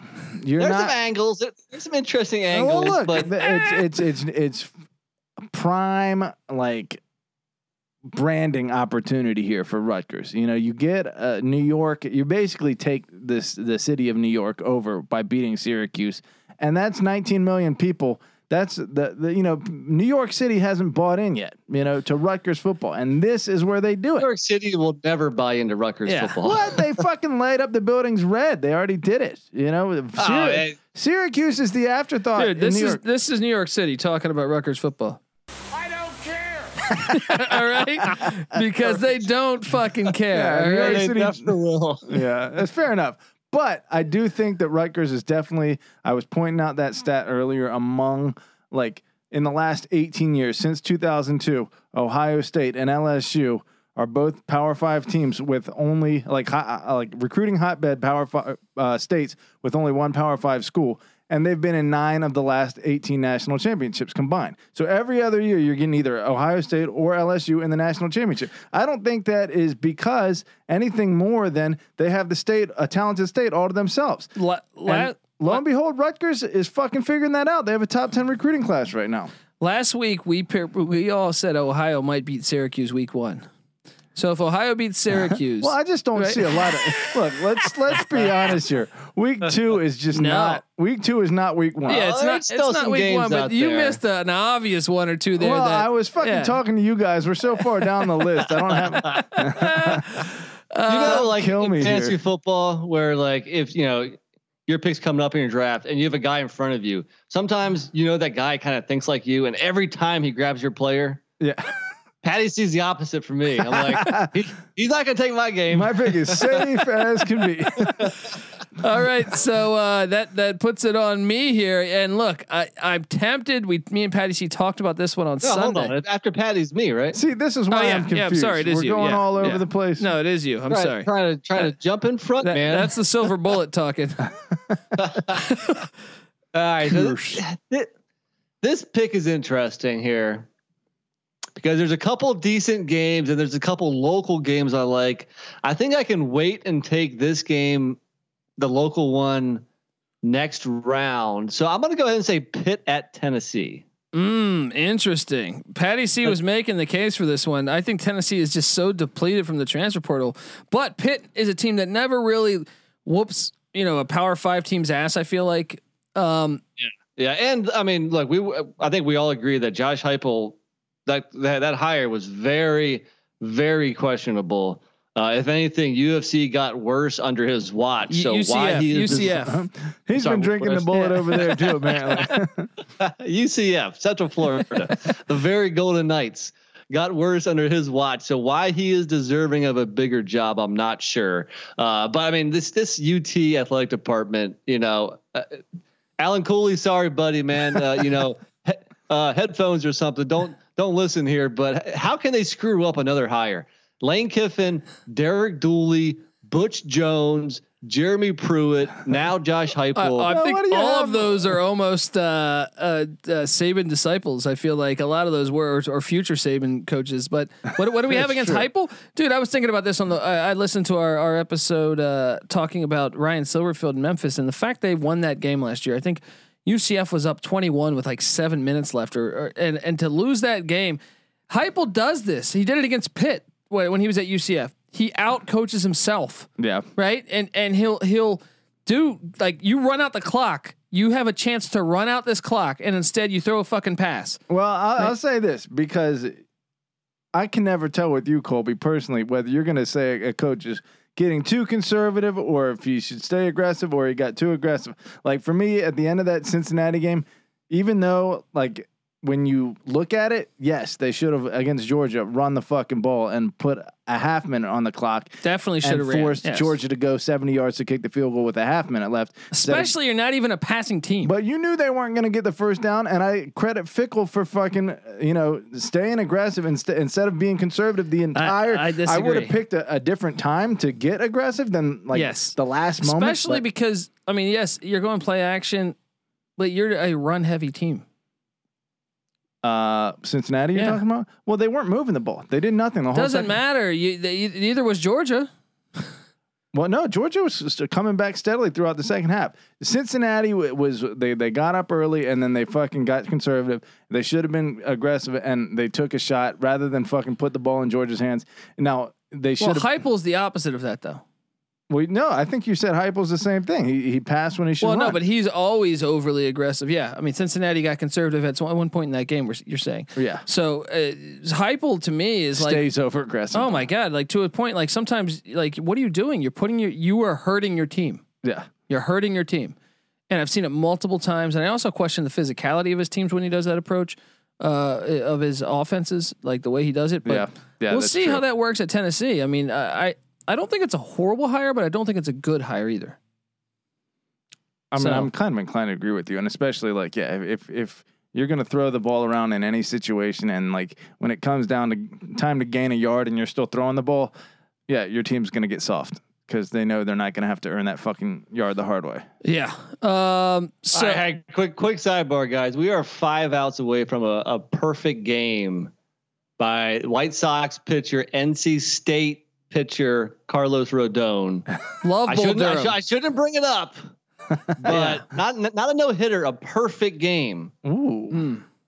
So Well- if you got a TV over there, you might want to flip it on. now Uh, if if he gets done with that, you you know uh you know if he can close out and get those final five outs, uh he, you know the next time he comes back to where where you said he went to NC State, right? He did. Do they have a good program there? They do have a good uh, baseball program. Well, I used because ECU's got a really good program, so I know that, do as that, that well. ECU's the real team here. But my point is, is if they come back, then uh, you know he's going to be doing the old Ric Flair, getting all the all the ladies after him. But I, I can't find my Rick my my Ah, my come my, on. my dude. I've been stalling trying to find he's trying to find over there. the best looking man. But uh, uh th- no, I, st- I still don't have it. I don't know. I don't know. I might have deleted it. You know, and uh, he's on my fantasy squad, and I'm playing him in DFS here. Just saying that as well. You know, Well, let me ask you this: Why is the perfect game in baseball not like I threw 27 pitches? That would be the perfect fucking game. oh come on, it's impossible. I saw Mark Brunell. Well, I saw Mark perfect. Brunell for the Redskins, like not even in his Oh, prime, throw like 20, perfect. tw- 24 straight passes, com- uh, completions. Yeah, that's right. Perfect means no errors, no walks, no hits. I mean, come on, man. Well, I guess no. I guess it would be nine strikes per inning, so that'd be 81 pitches. Would really be the perfect game. if you, I mean, if you could get them to ground out on every single pitch, that would be even more perfect. but yeah, that, that's asking a lot. And by the way, he's going to show up to North Carolina, NC State Raleigh, saying like this. The best looking there man. it is. the best dressed man. Long limousines, jet airplanes, custom made clothes, and any woman in the world I want. How much ass was Ric Flair really getting back then? Do you think? Speaking of North Carolina, Ric Flair is from North Carolina. Th- This show is really should be dedicated to the state of North Carolina. That's true. Uh, four outs, four outs to go. I'm sorry. I, I'm sorry. people My are bad was- worried my bad was about- sidetrack. Look, these Tennessee and Pitt Panther fans out there are wondering what, where's the breakdown of their fucking game? Instead, they're hearing about you know, fucking Nolan Ryan or something. I don't know. Uh, uh, Pitt, Tennessee. Look, I think Pitt is, is in, in position to win this game. I think Tennessee, obviously, Hendon Hooker is about. It'll be interesting to see how how where Heupel can take Tennessee out the gate. I mean, they get Bowling Green, who's pretty much like a shitty FCS team, out the gate uh, in the MAC in in Knoxville. Then they, they host Pitt, but I think Pitt is going to be prime for this one, man. Pitt, I think Kenny Pickett, sixth year senior quarterback, uh, Mark Whipple, Mm. year two in that offense. I think they're going to roll. I think that That's Pitt, I think Pitt point. rolls. Yeah, Agreed. Kenny Pickett's been there for as long, almost as long as Kellen Mond was at A and M. exactly. It's true. Let me ask you this about Strike out. Three more to go. Sorry, there it go is. There it is. Uh, Hendon Hooker would be throwing the ball about 10 times a game in Blacksburg. Is that an indication of Fuente's offense, or is that because he doesn't put any trust Well, into Hooker's I can arm? tell you, you don't want to do that against Pitt because they have good, s- a really good secondary. So, Uh, how about that defensive lineman for Pitt that oh, uh, Aaron Donald yeah. just fucking destroyed somebody. Why would you fight Aaron Donald? Yeah. Look, you can give me all the alcohol in the world. You know why you would? Because he's going to get fucking paid. yeah, I that's will true. do the dad in, in Friday. You want a piece of this old man? No. Uh, all right, look, it's on my pick here. I'm done with your Pitt, Tennessee bullshit. You missed a grand opportunity to represent America, and you didn't. You really let me down, buddy. We, what are we doing, guys? Air Force is at Navy, guys, on 9 11? On Ooh. 9 11, you fucking traitors. Uh, right? inappropriate. But, Look, th- th- this is America's game. This is why they move it to here. It was normally they play this later in the year. They moved it to this game uh, or this day. I didn't realize that. Yeah, and uh, and this is a money game. Triple option against triple option. Troy Calhoun against Ken Niumatalolo, two of the most underrated coaches in America.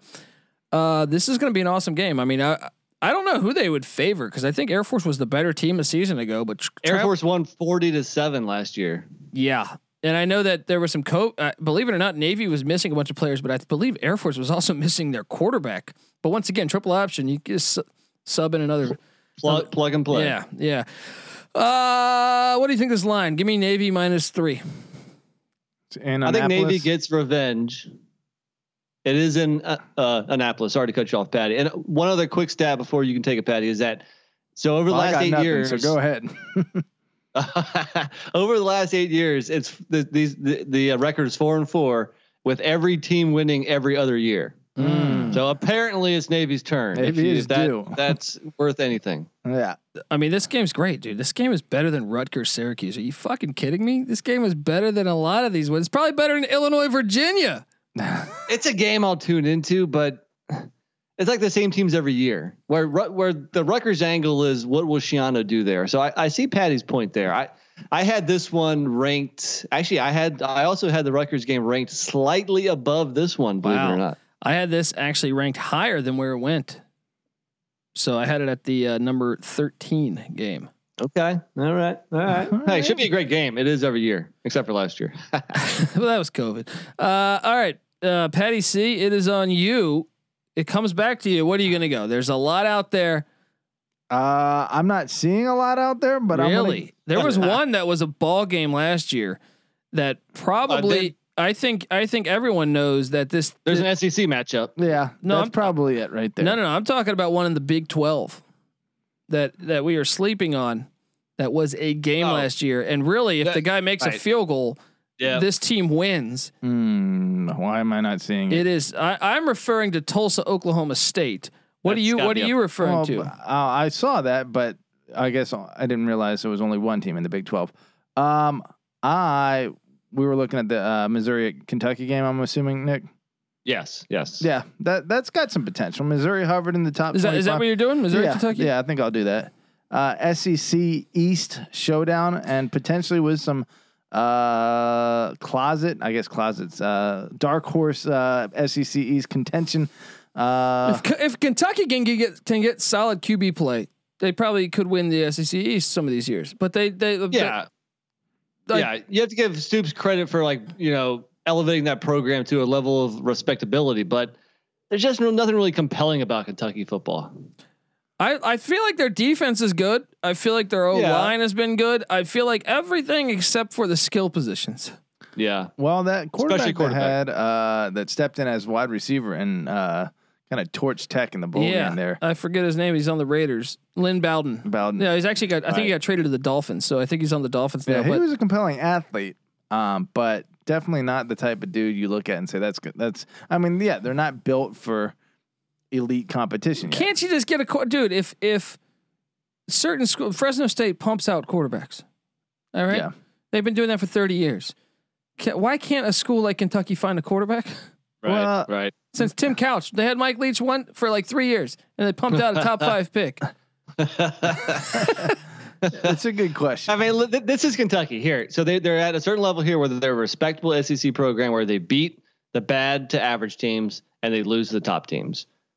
And you know they, what they gonna get. lose in heartbreaking And- fashion. It's like the year Florida with Trask. They they were beating Florida and, and really outplaying them the whole game, and they injure Feleipe Franks. Tr- Trask comes in, and all of a sudden that offense just goes crazy on on them late in that game, and they come back and grab a win they shouldn't have won. Same with uh, the Auburn game last year. Like we watched that, and you're like, Kentucky is the better team, and they just keep fumbling opportunities it's away. It's Yeah. mental, and I'm sure that, that to some extent the powers that be are playing a little hand in that. You know, Yeah, The more interesting program is Missouri yeah, because Eli and- Drinkwitz is, is looking Yeah. great, right? in year two. Year one, five and five, beat LSU. Uh, all accounts, pretty good opening year, all things considered. Yeah. Uh, and if you look at their their schedule this year, it's kind of interesting. So they have a chance to be six and zero. I mean, they got Mm. Central Michigan, Kentucky. At Kentucky is, is by no means a sure win for Missouri. Yeah. definitely Well, not. very doable. But if they can get by Kentucky, then they have Southeastern Missouri State, Boston College, Tennessee, North Texas.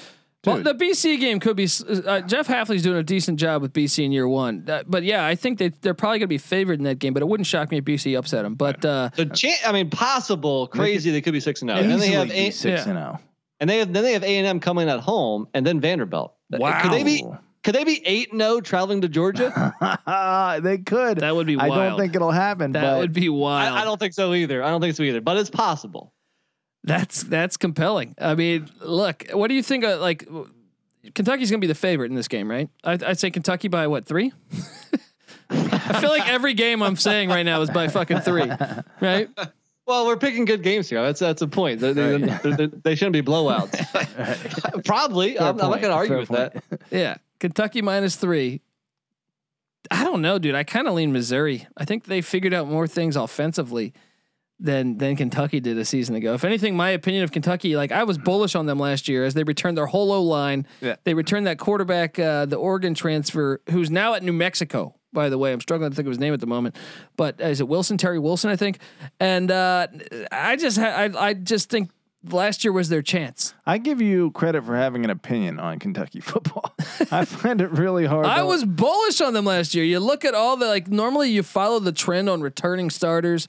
They've been putting players out in the in the NFL draft lately at a higher rate than they ever have. Yeah. And uh, I just thought this is the year they make their run. I also wasn't sold. Now now now I mean last year was their chance because there was no JT Daniels until mid-season and I thought Florida was a little counterfeit. Yeah. But no, no. I think give me They Missouri. it. Give me Missouri plus the, the field goal if I get it. there it is. Um. Okay, Nick, it's on you. All right, so I, I will leave that game, that Tulsa, the Tulsa Oklahoma State game for you. That should be a really good game, and and I have it not next because there's one other game, a little local flavor for me, which I'm going to put above it, which most people probably won't agree with, and and I agree that if you're once again if you're a, bi- an unbiased, neutral person.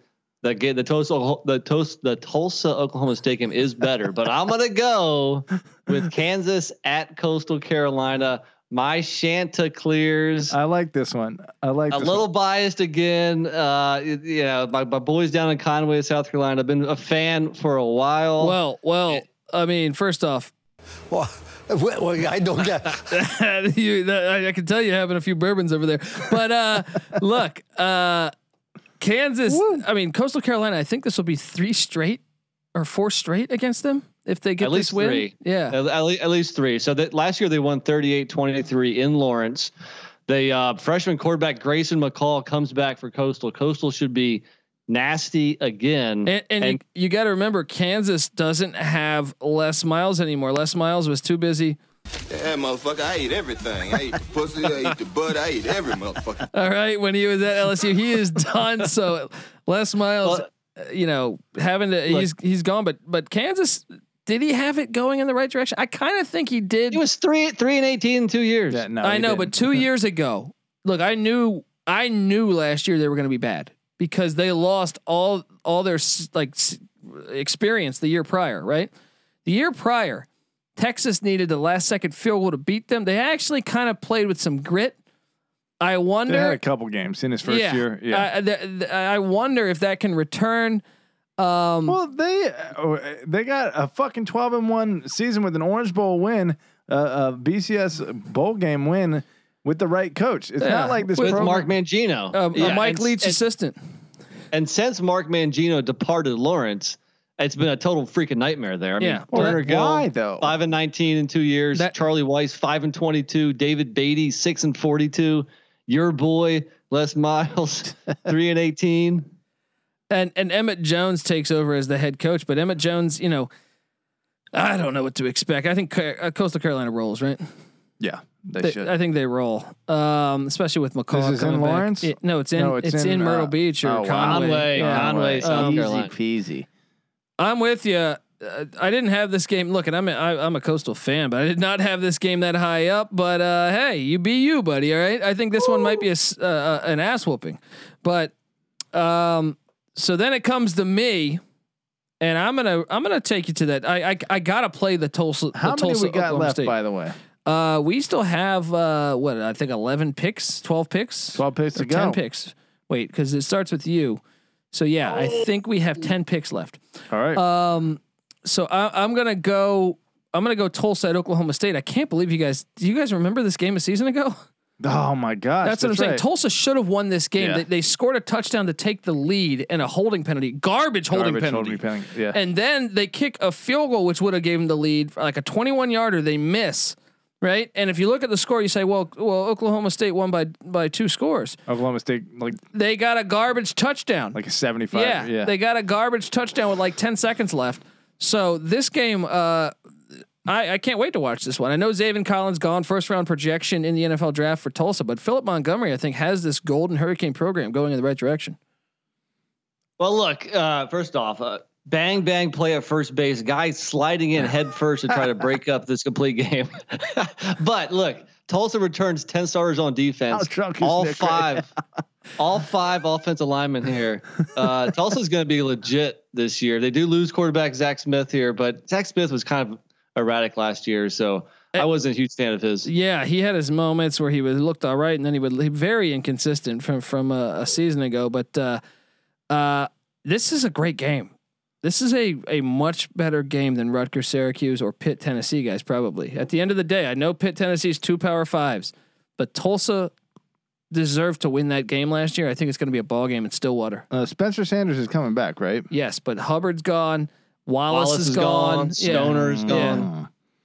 Interesting. Uh, yeah, but you know what? I don't think they're going to miss Hubbard that much. I mean, watch out for LD Brown and Dezmon Jackson. Those LD those- Brown was great too. Yeah. Yeah, and dude, Dezmon Jackson, he he had a couple big games last year too.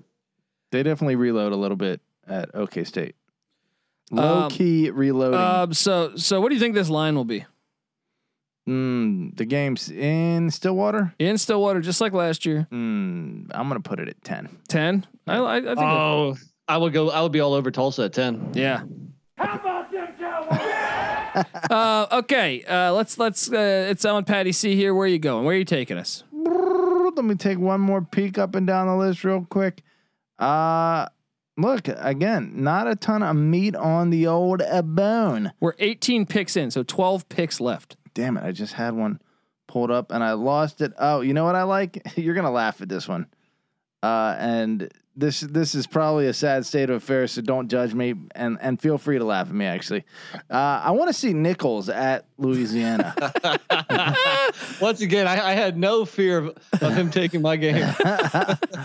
well, I'm curious because Nicholls, like we said, has scored 87 and 75 points this season. They light it up. They light That's it up. true. Uh, they have a fucking offense. I, I need to watch a little more of them and figure out what it is. But again, to score 87 points in a game, you basically have to be scoring like within a couple plays every time you touch the ball. So uh, two dual threat quarterbacks, Levi Lewis and uh, Lindsey Scott of Nicholls. So this one could be exciting. I don't I don't expect a ton of defense in this game, but Yeah. uh, Billy Napier I think has Louisiana's program really rolling right now. So I think I think Lafayette will find a way to get this done. Uh, Nick, what are you thinking? I'm thinking the dude got hit on the foot and got hit by uh, hit by the pitch. He's on first base. Sorry. Oh. So so you're Uh, saying he's gonna feel like this? Yeah, yeah, he, he felt like he felt like shit afterwards. Uh, right. The, the the perfect game is over. Still has a chance at a uh, no hitter. Uh, it like it's this game wasn't on my list, but hey, that team can score some points here, so it could be interesting. Well, especially I w- w- potentially the funniest two game stretch in college football history. If Louisiana is able to beat Texas week one Oh, and lose the and Nicholls week lose to two. FCS the following That week, would be fucking classic. Um, okay, NC Nick, it is on you, man. I tell you what, All right, go ahead. I'm, I might make a run real quick. Why don't you guys chop it up? I'm gonna get a, a, a little more of the Rocky Mountains going. There you go. There you go. Uh, Nick- Patty C, get to my level, okay, buddy. yeah, get to his level. try- right? I'm working on it, brother. Uh, All right, there's, there's- there's- I have two games here, which is kind of tough to choose between, but I'll say Buffalo at Nebraska. That's my the, yeah. That's what I would have went. I think that's a great game. Lance Leipold going to Lincoln, Nebraska. Look, Leipold. I I think this program is really going in the right direction. I mean, it's clearly they've been to the past two MAC championships. Um, and I think it's a dangerous game for Nebraska. Scott Frost, uh, as a as a guy going for his job, you know, to have games like this. This is Right. one where you, you you know they could be calling for your head after after this one because uh, Uh, what what were you gonna say? yeah, look. So first off, Buffalo. Can you hear me? Yeah, I hear you.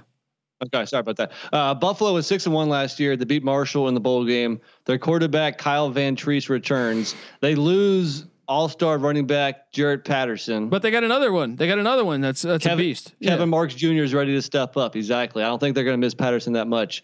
Uh, and then I mean Nebraska, like you know, last year they are no, I'm sorry. In, in 2019 they struggled with South Alabama Yeah. in Week One, pulled away late, and then in 2018 they lost at home to Troy. So they're not above losing to a a MAC school here. Yeah, yeah. I, I could totally see Buffalo. And you know I'm a Lance Leipold guy. You know, Nick, I am this.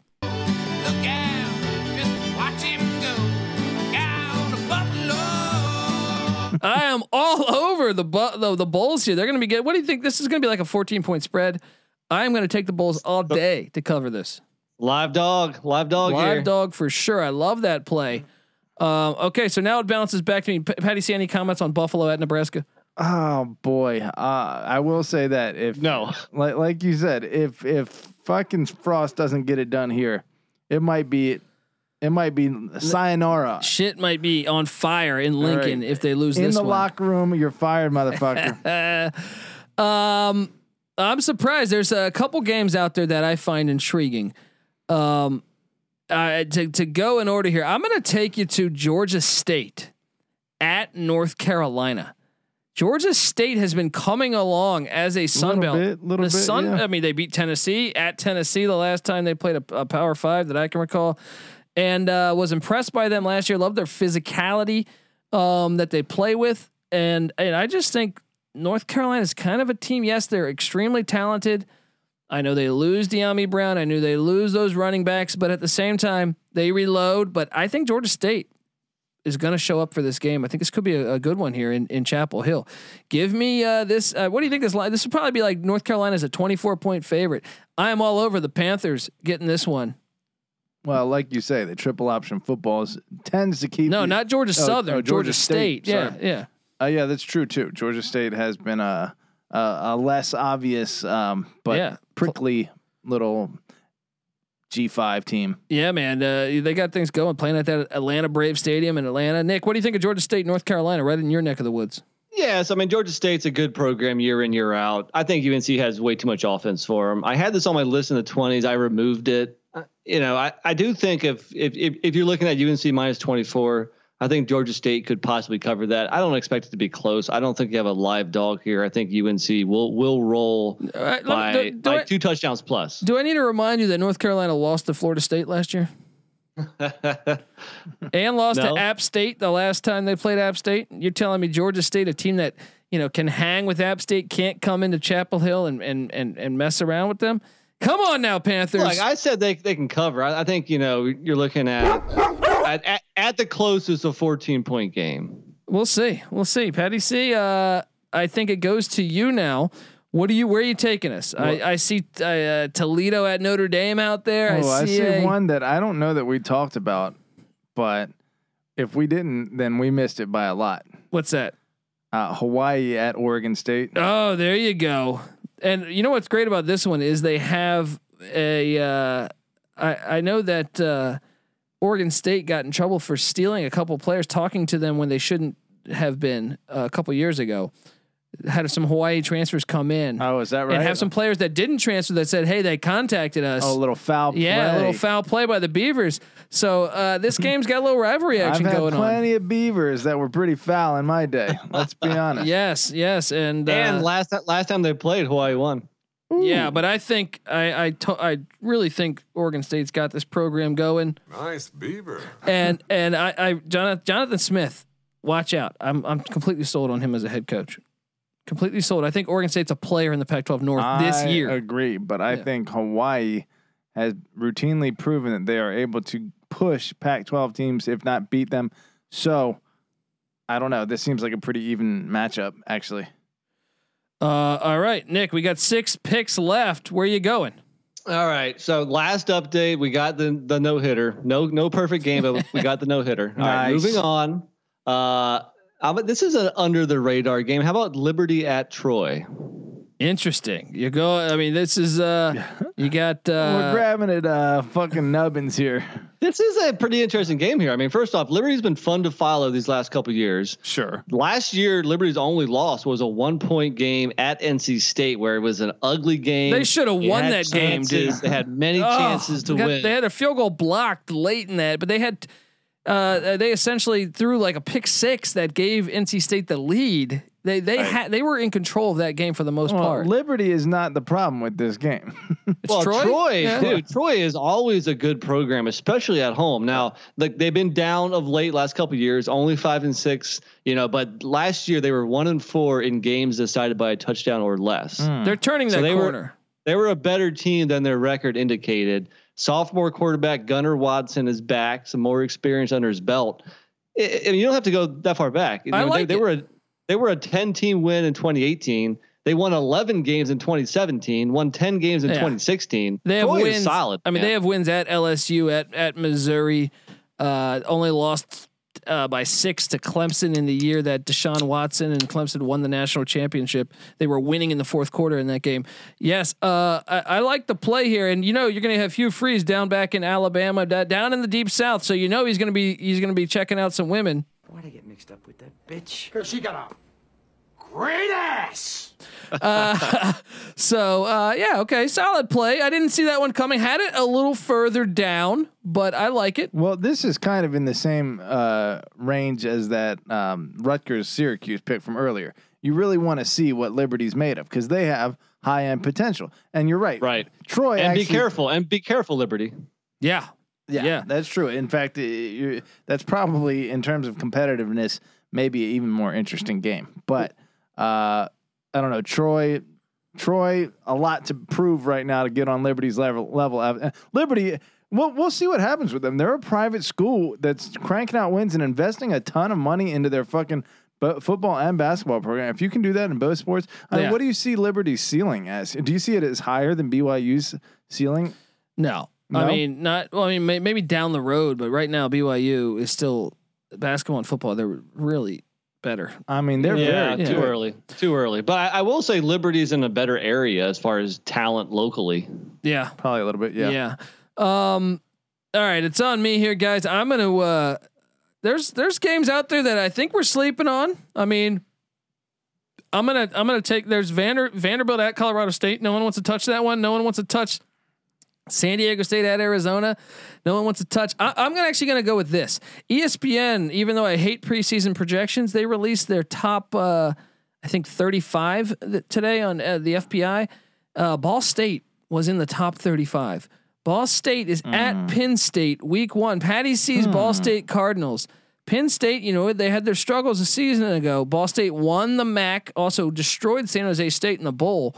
Uh, give me Ball State and Mike Neu's bunch. I think he's got something building there in in Muncie, uh, Indiana.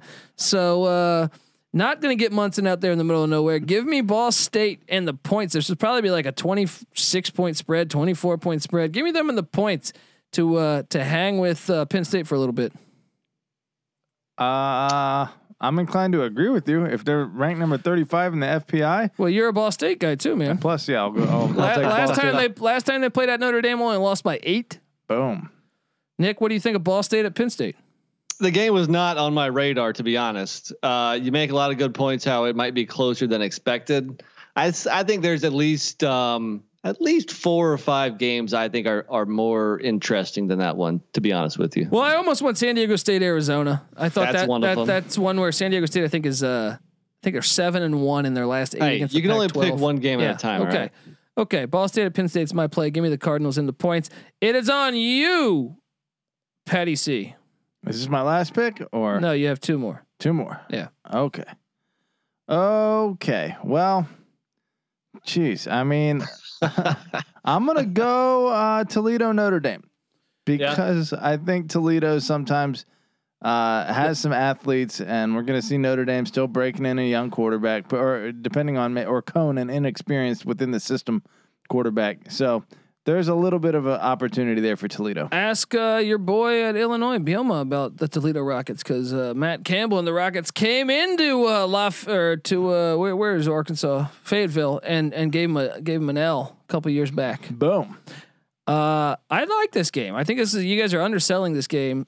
Uh, I like. I think this is better than Liberty and Troy, and probably actually it might even be better than Ball State, Penn State. I don't know. What do you What do you think of this game, Nick?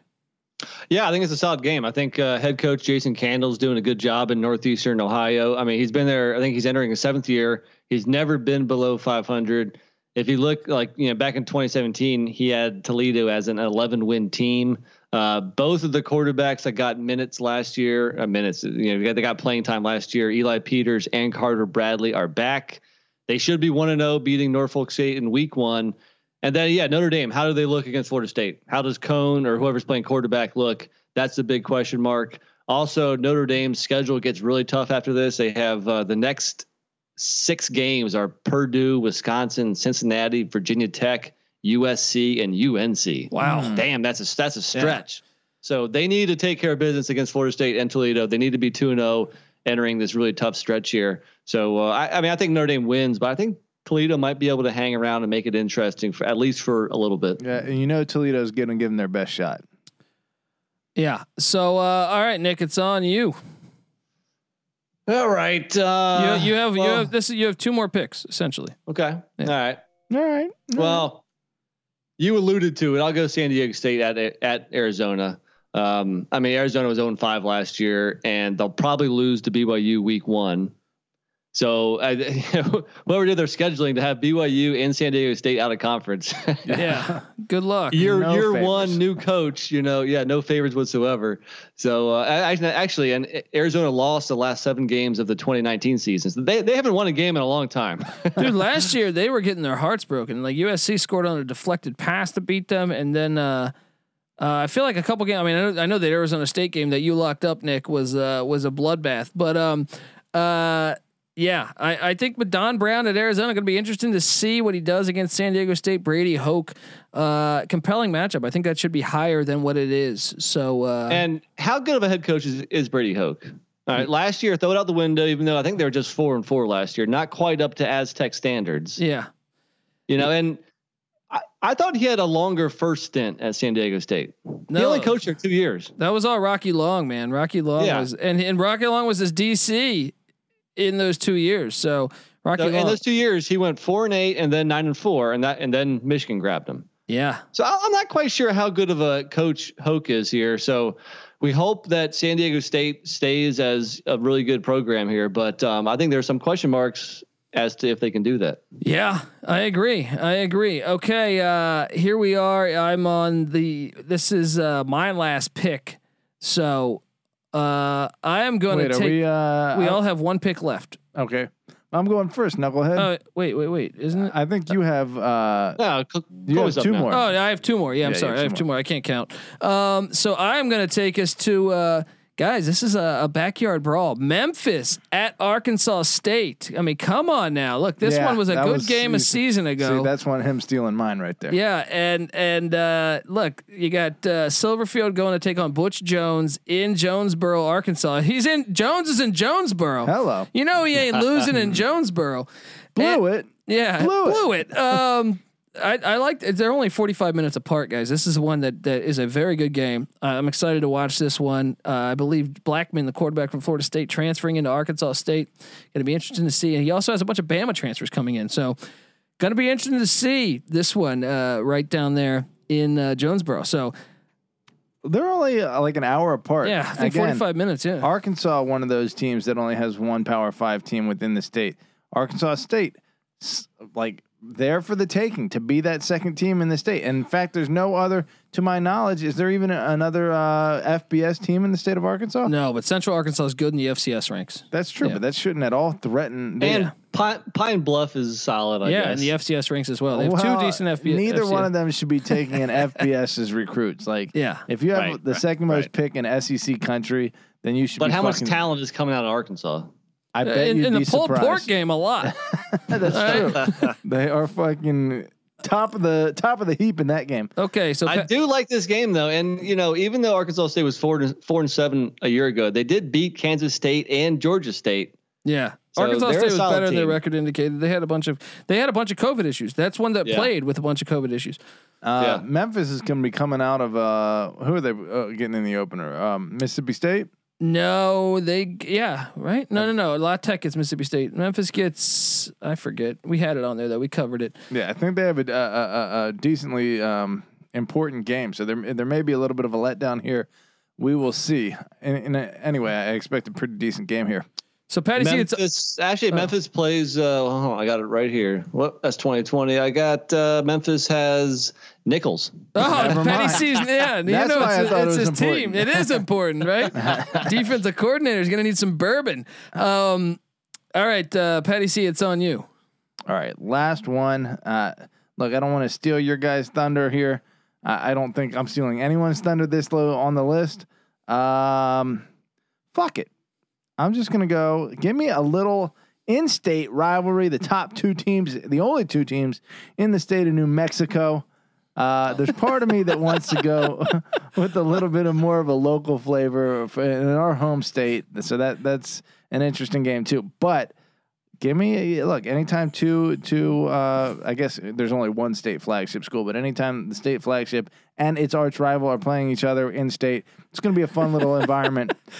I can't believe you. I mean, look, it's a rivalry game, so I'll give you some credit there. But New Mexico State's been dog shit in the FCS What ranks. else is there on the oh, schedule? I mean, dude, there are matchups there. He said in state, and I, I was going to say, all right, he's going to say Jacksonville State, Florida State. Yeah, or uh, Florida and at South Florida. But here, or Houston and Rice. And Those Rice UAB UAB Georgia. are going to suck. All of those games are going to suck ass. No, I Well, think I think UAB Georgia State. has potential. Yeah, and, and my pick's gonna be Jacksonville State, Florida State. Dude, the, my, my Gamecocks here, the real Gamecocks, they're six and one in spring FCS. They were up fourteen nothing on Florida State. They're up at halftime. They're up 21-14 at halftime. Finally, Florida State got smart and brought in Jordan Jordan Travis, and they came back for the W here. Uh, but I mean, for all the Florida State haters, they could they could drop this. It's not out of the realm of possibility that they could drop this game. Especially if Notre Dame like gives them a heartbreaking loss. Like Yeah. imagine Florida State was up 23-20 or 23-17 Yeah, and Florida State dude. loses on a touchdown. Boise State beating Virginia Tech, and then Virginia Tech going over The- and losing JMU, JMU the next week. There you go. But New Mexico State, I think, is going to get housed by New Mexico. Rocky Long and Danny Gonzalez, they look better towards the end of the season. New Mexico State had a ton of problems uh, this offseason. I, I know NC Nick touched on that with COVID. A bunch of their players left because they couldn't even practice in the state of New Mexico. So Will anybody outside of the state of New Mexico watch that game? and Patty C. yeah, Fair enough. If if I was really to pick a game, I, I sorry, this is going too much up and down the list trying to spot one. There's another one that I would pick, but Nick, Nick I want to make sure you have the opportunity to pick before I point it out. So Well, I no, I, I just took Jacksonville State, Florida State. Okay, So no, uh, there you go. Well, and and Vanderbilt, Colorado State, still not going to bite on that one, huh? Patty No, I, don't, I give a fuck Western about it. Kentucky Army. Yeah, I mean, there's some good ones out there. Middle Tennessee, Virginia Tech, I think is compelling. That's the one. That's the Um, one. Because because Fuente can't afford to lose it, What a- and There you go. Stockstill's a good There you enough coach that he might be able to hang on that one. Oh, I'm going to take you to one where you guys are going to laugh at me here. I'm going to take you to Madison, Wisconsin, where Chris Creighton is looking to beat his third Big Ten team in as many years. Who's- Yes, Eastern Michigan, Eastern- the Eagles are at. Wisconsin. Don't sleep on my Eastern Michigan team. This is Colby just planting the seed to throw his dick in the air in eight Every months. year you you fucking Yeah. laugh at them when they beat a 10 win Northwestern team, when they beat Purdue who went se- who won 7 games.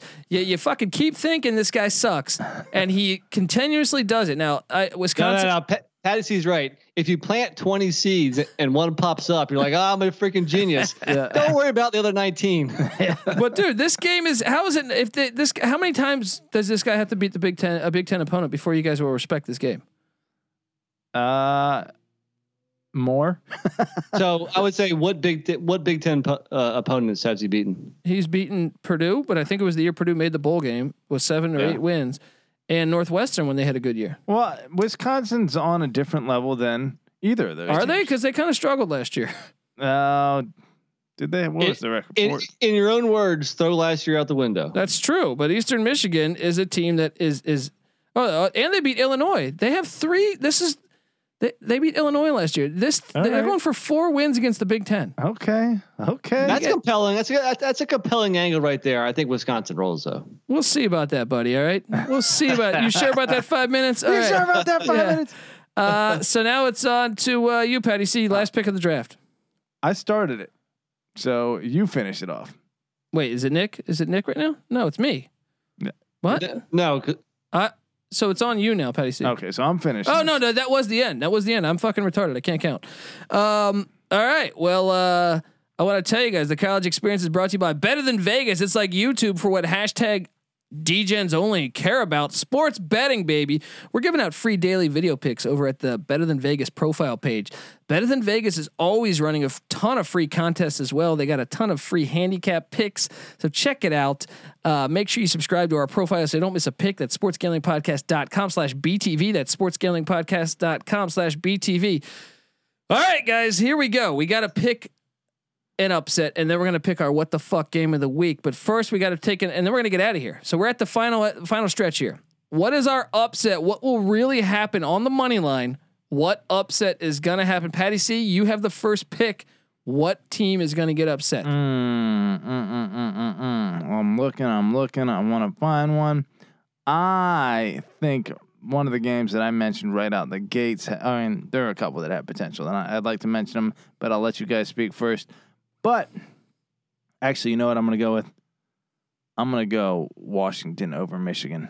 Has Mm. major. I mean, if we're Mm. assuming that Michigan is the favorite here, I think they will be the. it's favorite, in Ann Arbor, but yeah.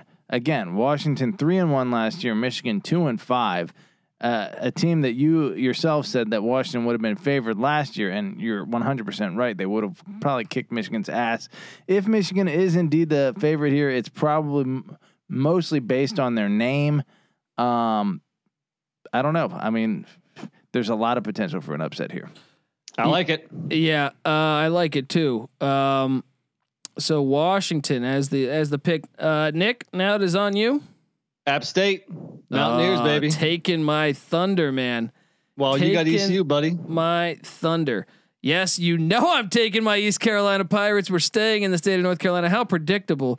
But uh, yeah, that's what we got. Um, I think I think uh, my dog will probably be the biggest dog. What do you think? App State maybe bigger? Depends on how Miami looks against Bama. If they can like at least be somewhat competitive. Yeah. All right. Uh, okay. Well, let's let's shift over here. I want to tell people that the college experience is brought to you by Riffr. Yes, the sports gambling podcast is now on Riffr. Uh, Riffr is your home to many episodes and free picks from the SGPN crew. If you don't have time to listen to an entire episode, Riffr is a perfect quick fix. Make sure to subscribe to our SGPN page by going to sportsgamblingpodcast.com slash Riffr. That's sportsgamblingpodcast.com slash Riffr. That's R I F F R Riffr. All right, here we are, guys. This is our moment where we do the the classic. Well, well, I don't get.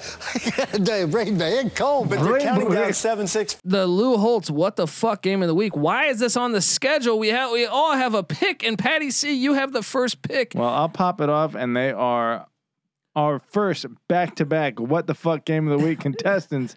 This is Alabama State traveling to Jordan Hare Stadium to face the Auburn Tigers. Uh, why the fuck does this game need to be played? We don't need to watch it. No one, no one cares. Yeah, Alabama State actually decent in the FCS ranks, but still, uh, and at least it's a backyard brawl as compared to some of these ones a week ago. Eastern Illinois at South Carolina. that's true. There's some geographic, but why why are they playing an FCS in general? But uh, I don't know. Nick, what do you think of Alabama State at Auburn? You like it? No, I don't. Yeah. but But you're right. It- it is in state. It's like Yeah. South Carolina State versus Clemson, or I guess McNeese at LSU. I mean, That's true. You, you, gotta know, feed give the little small schools a guys. paycheck. Yeah. Yeah. All right, Nick, what are you going with?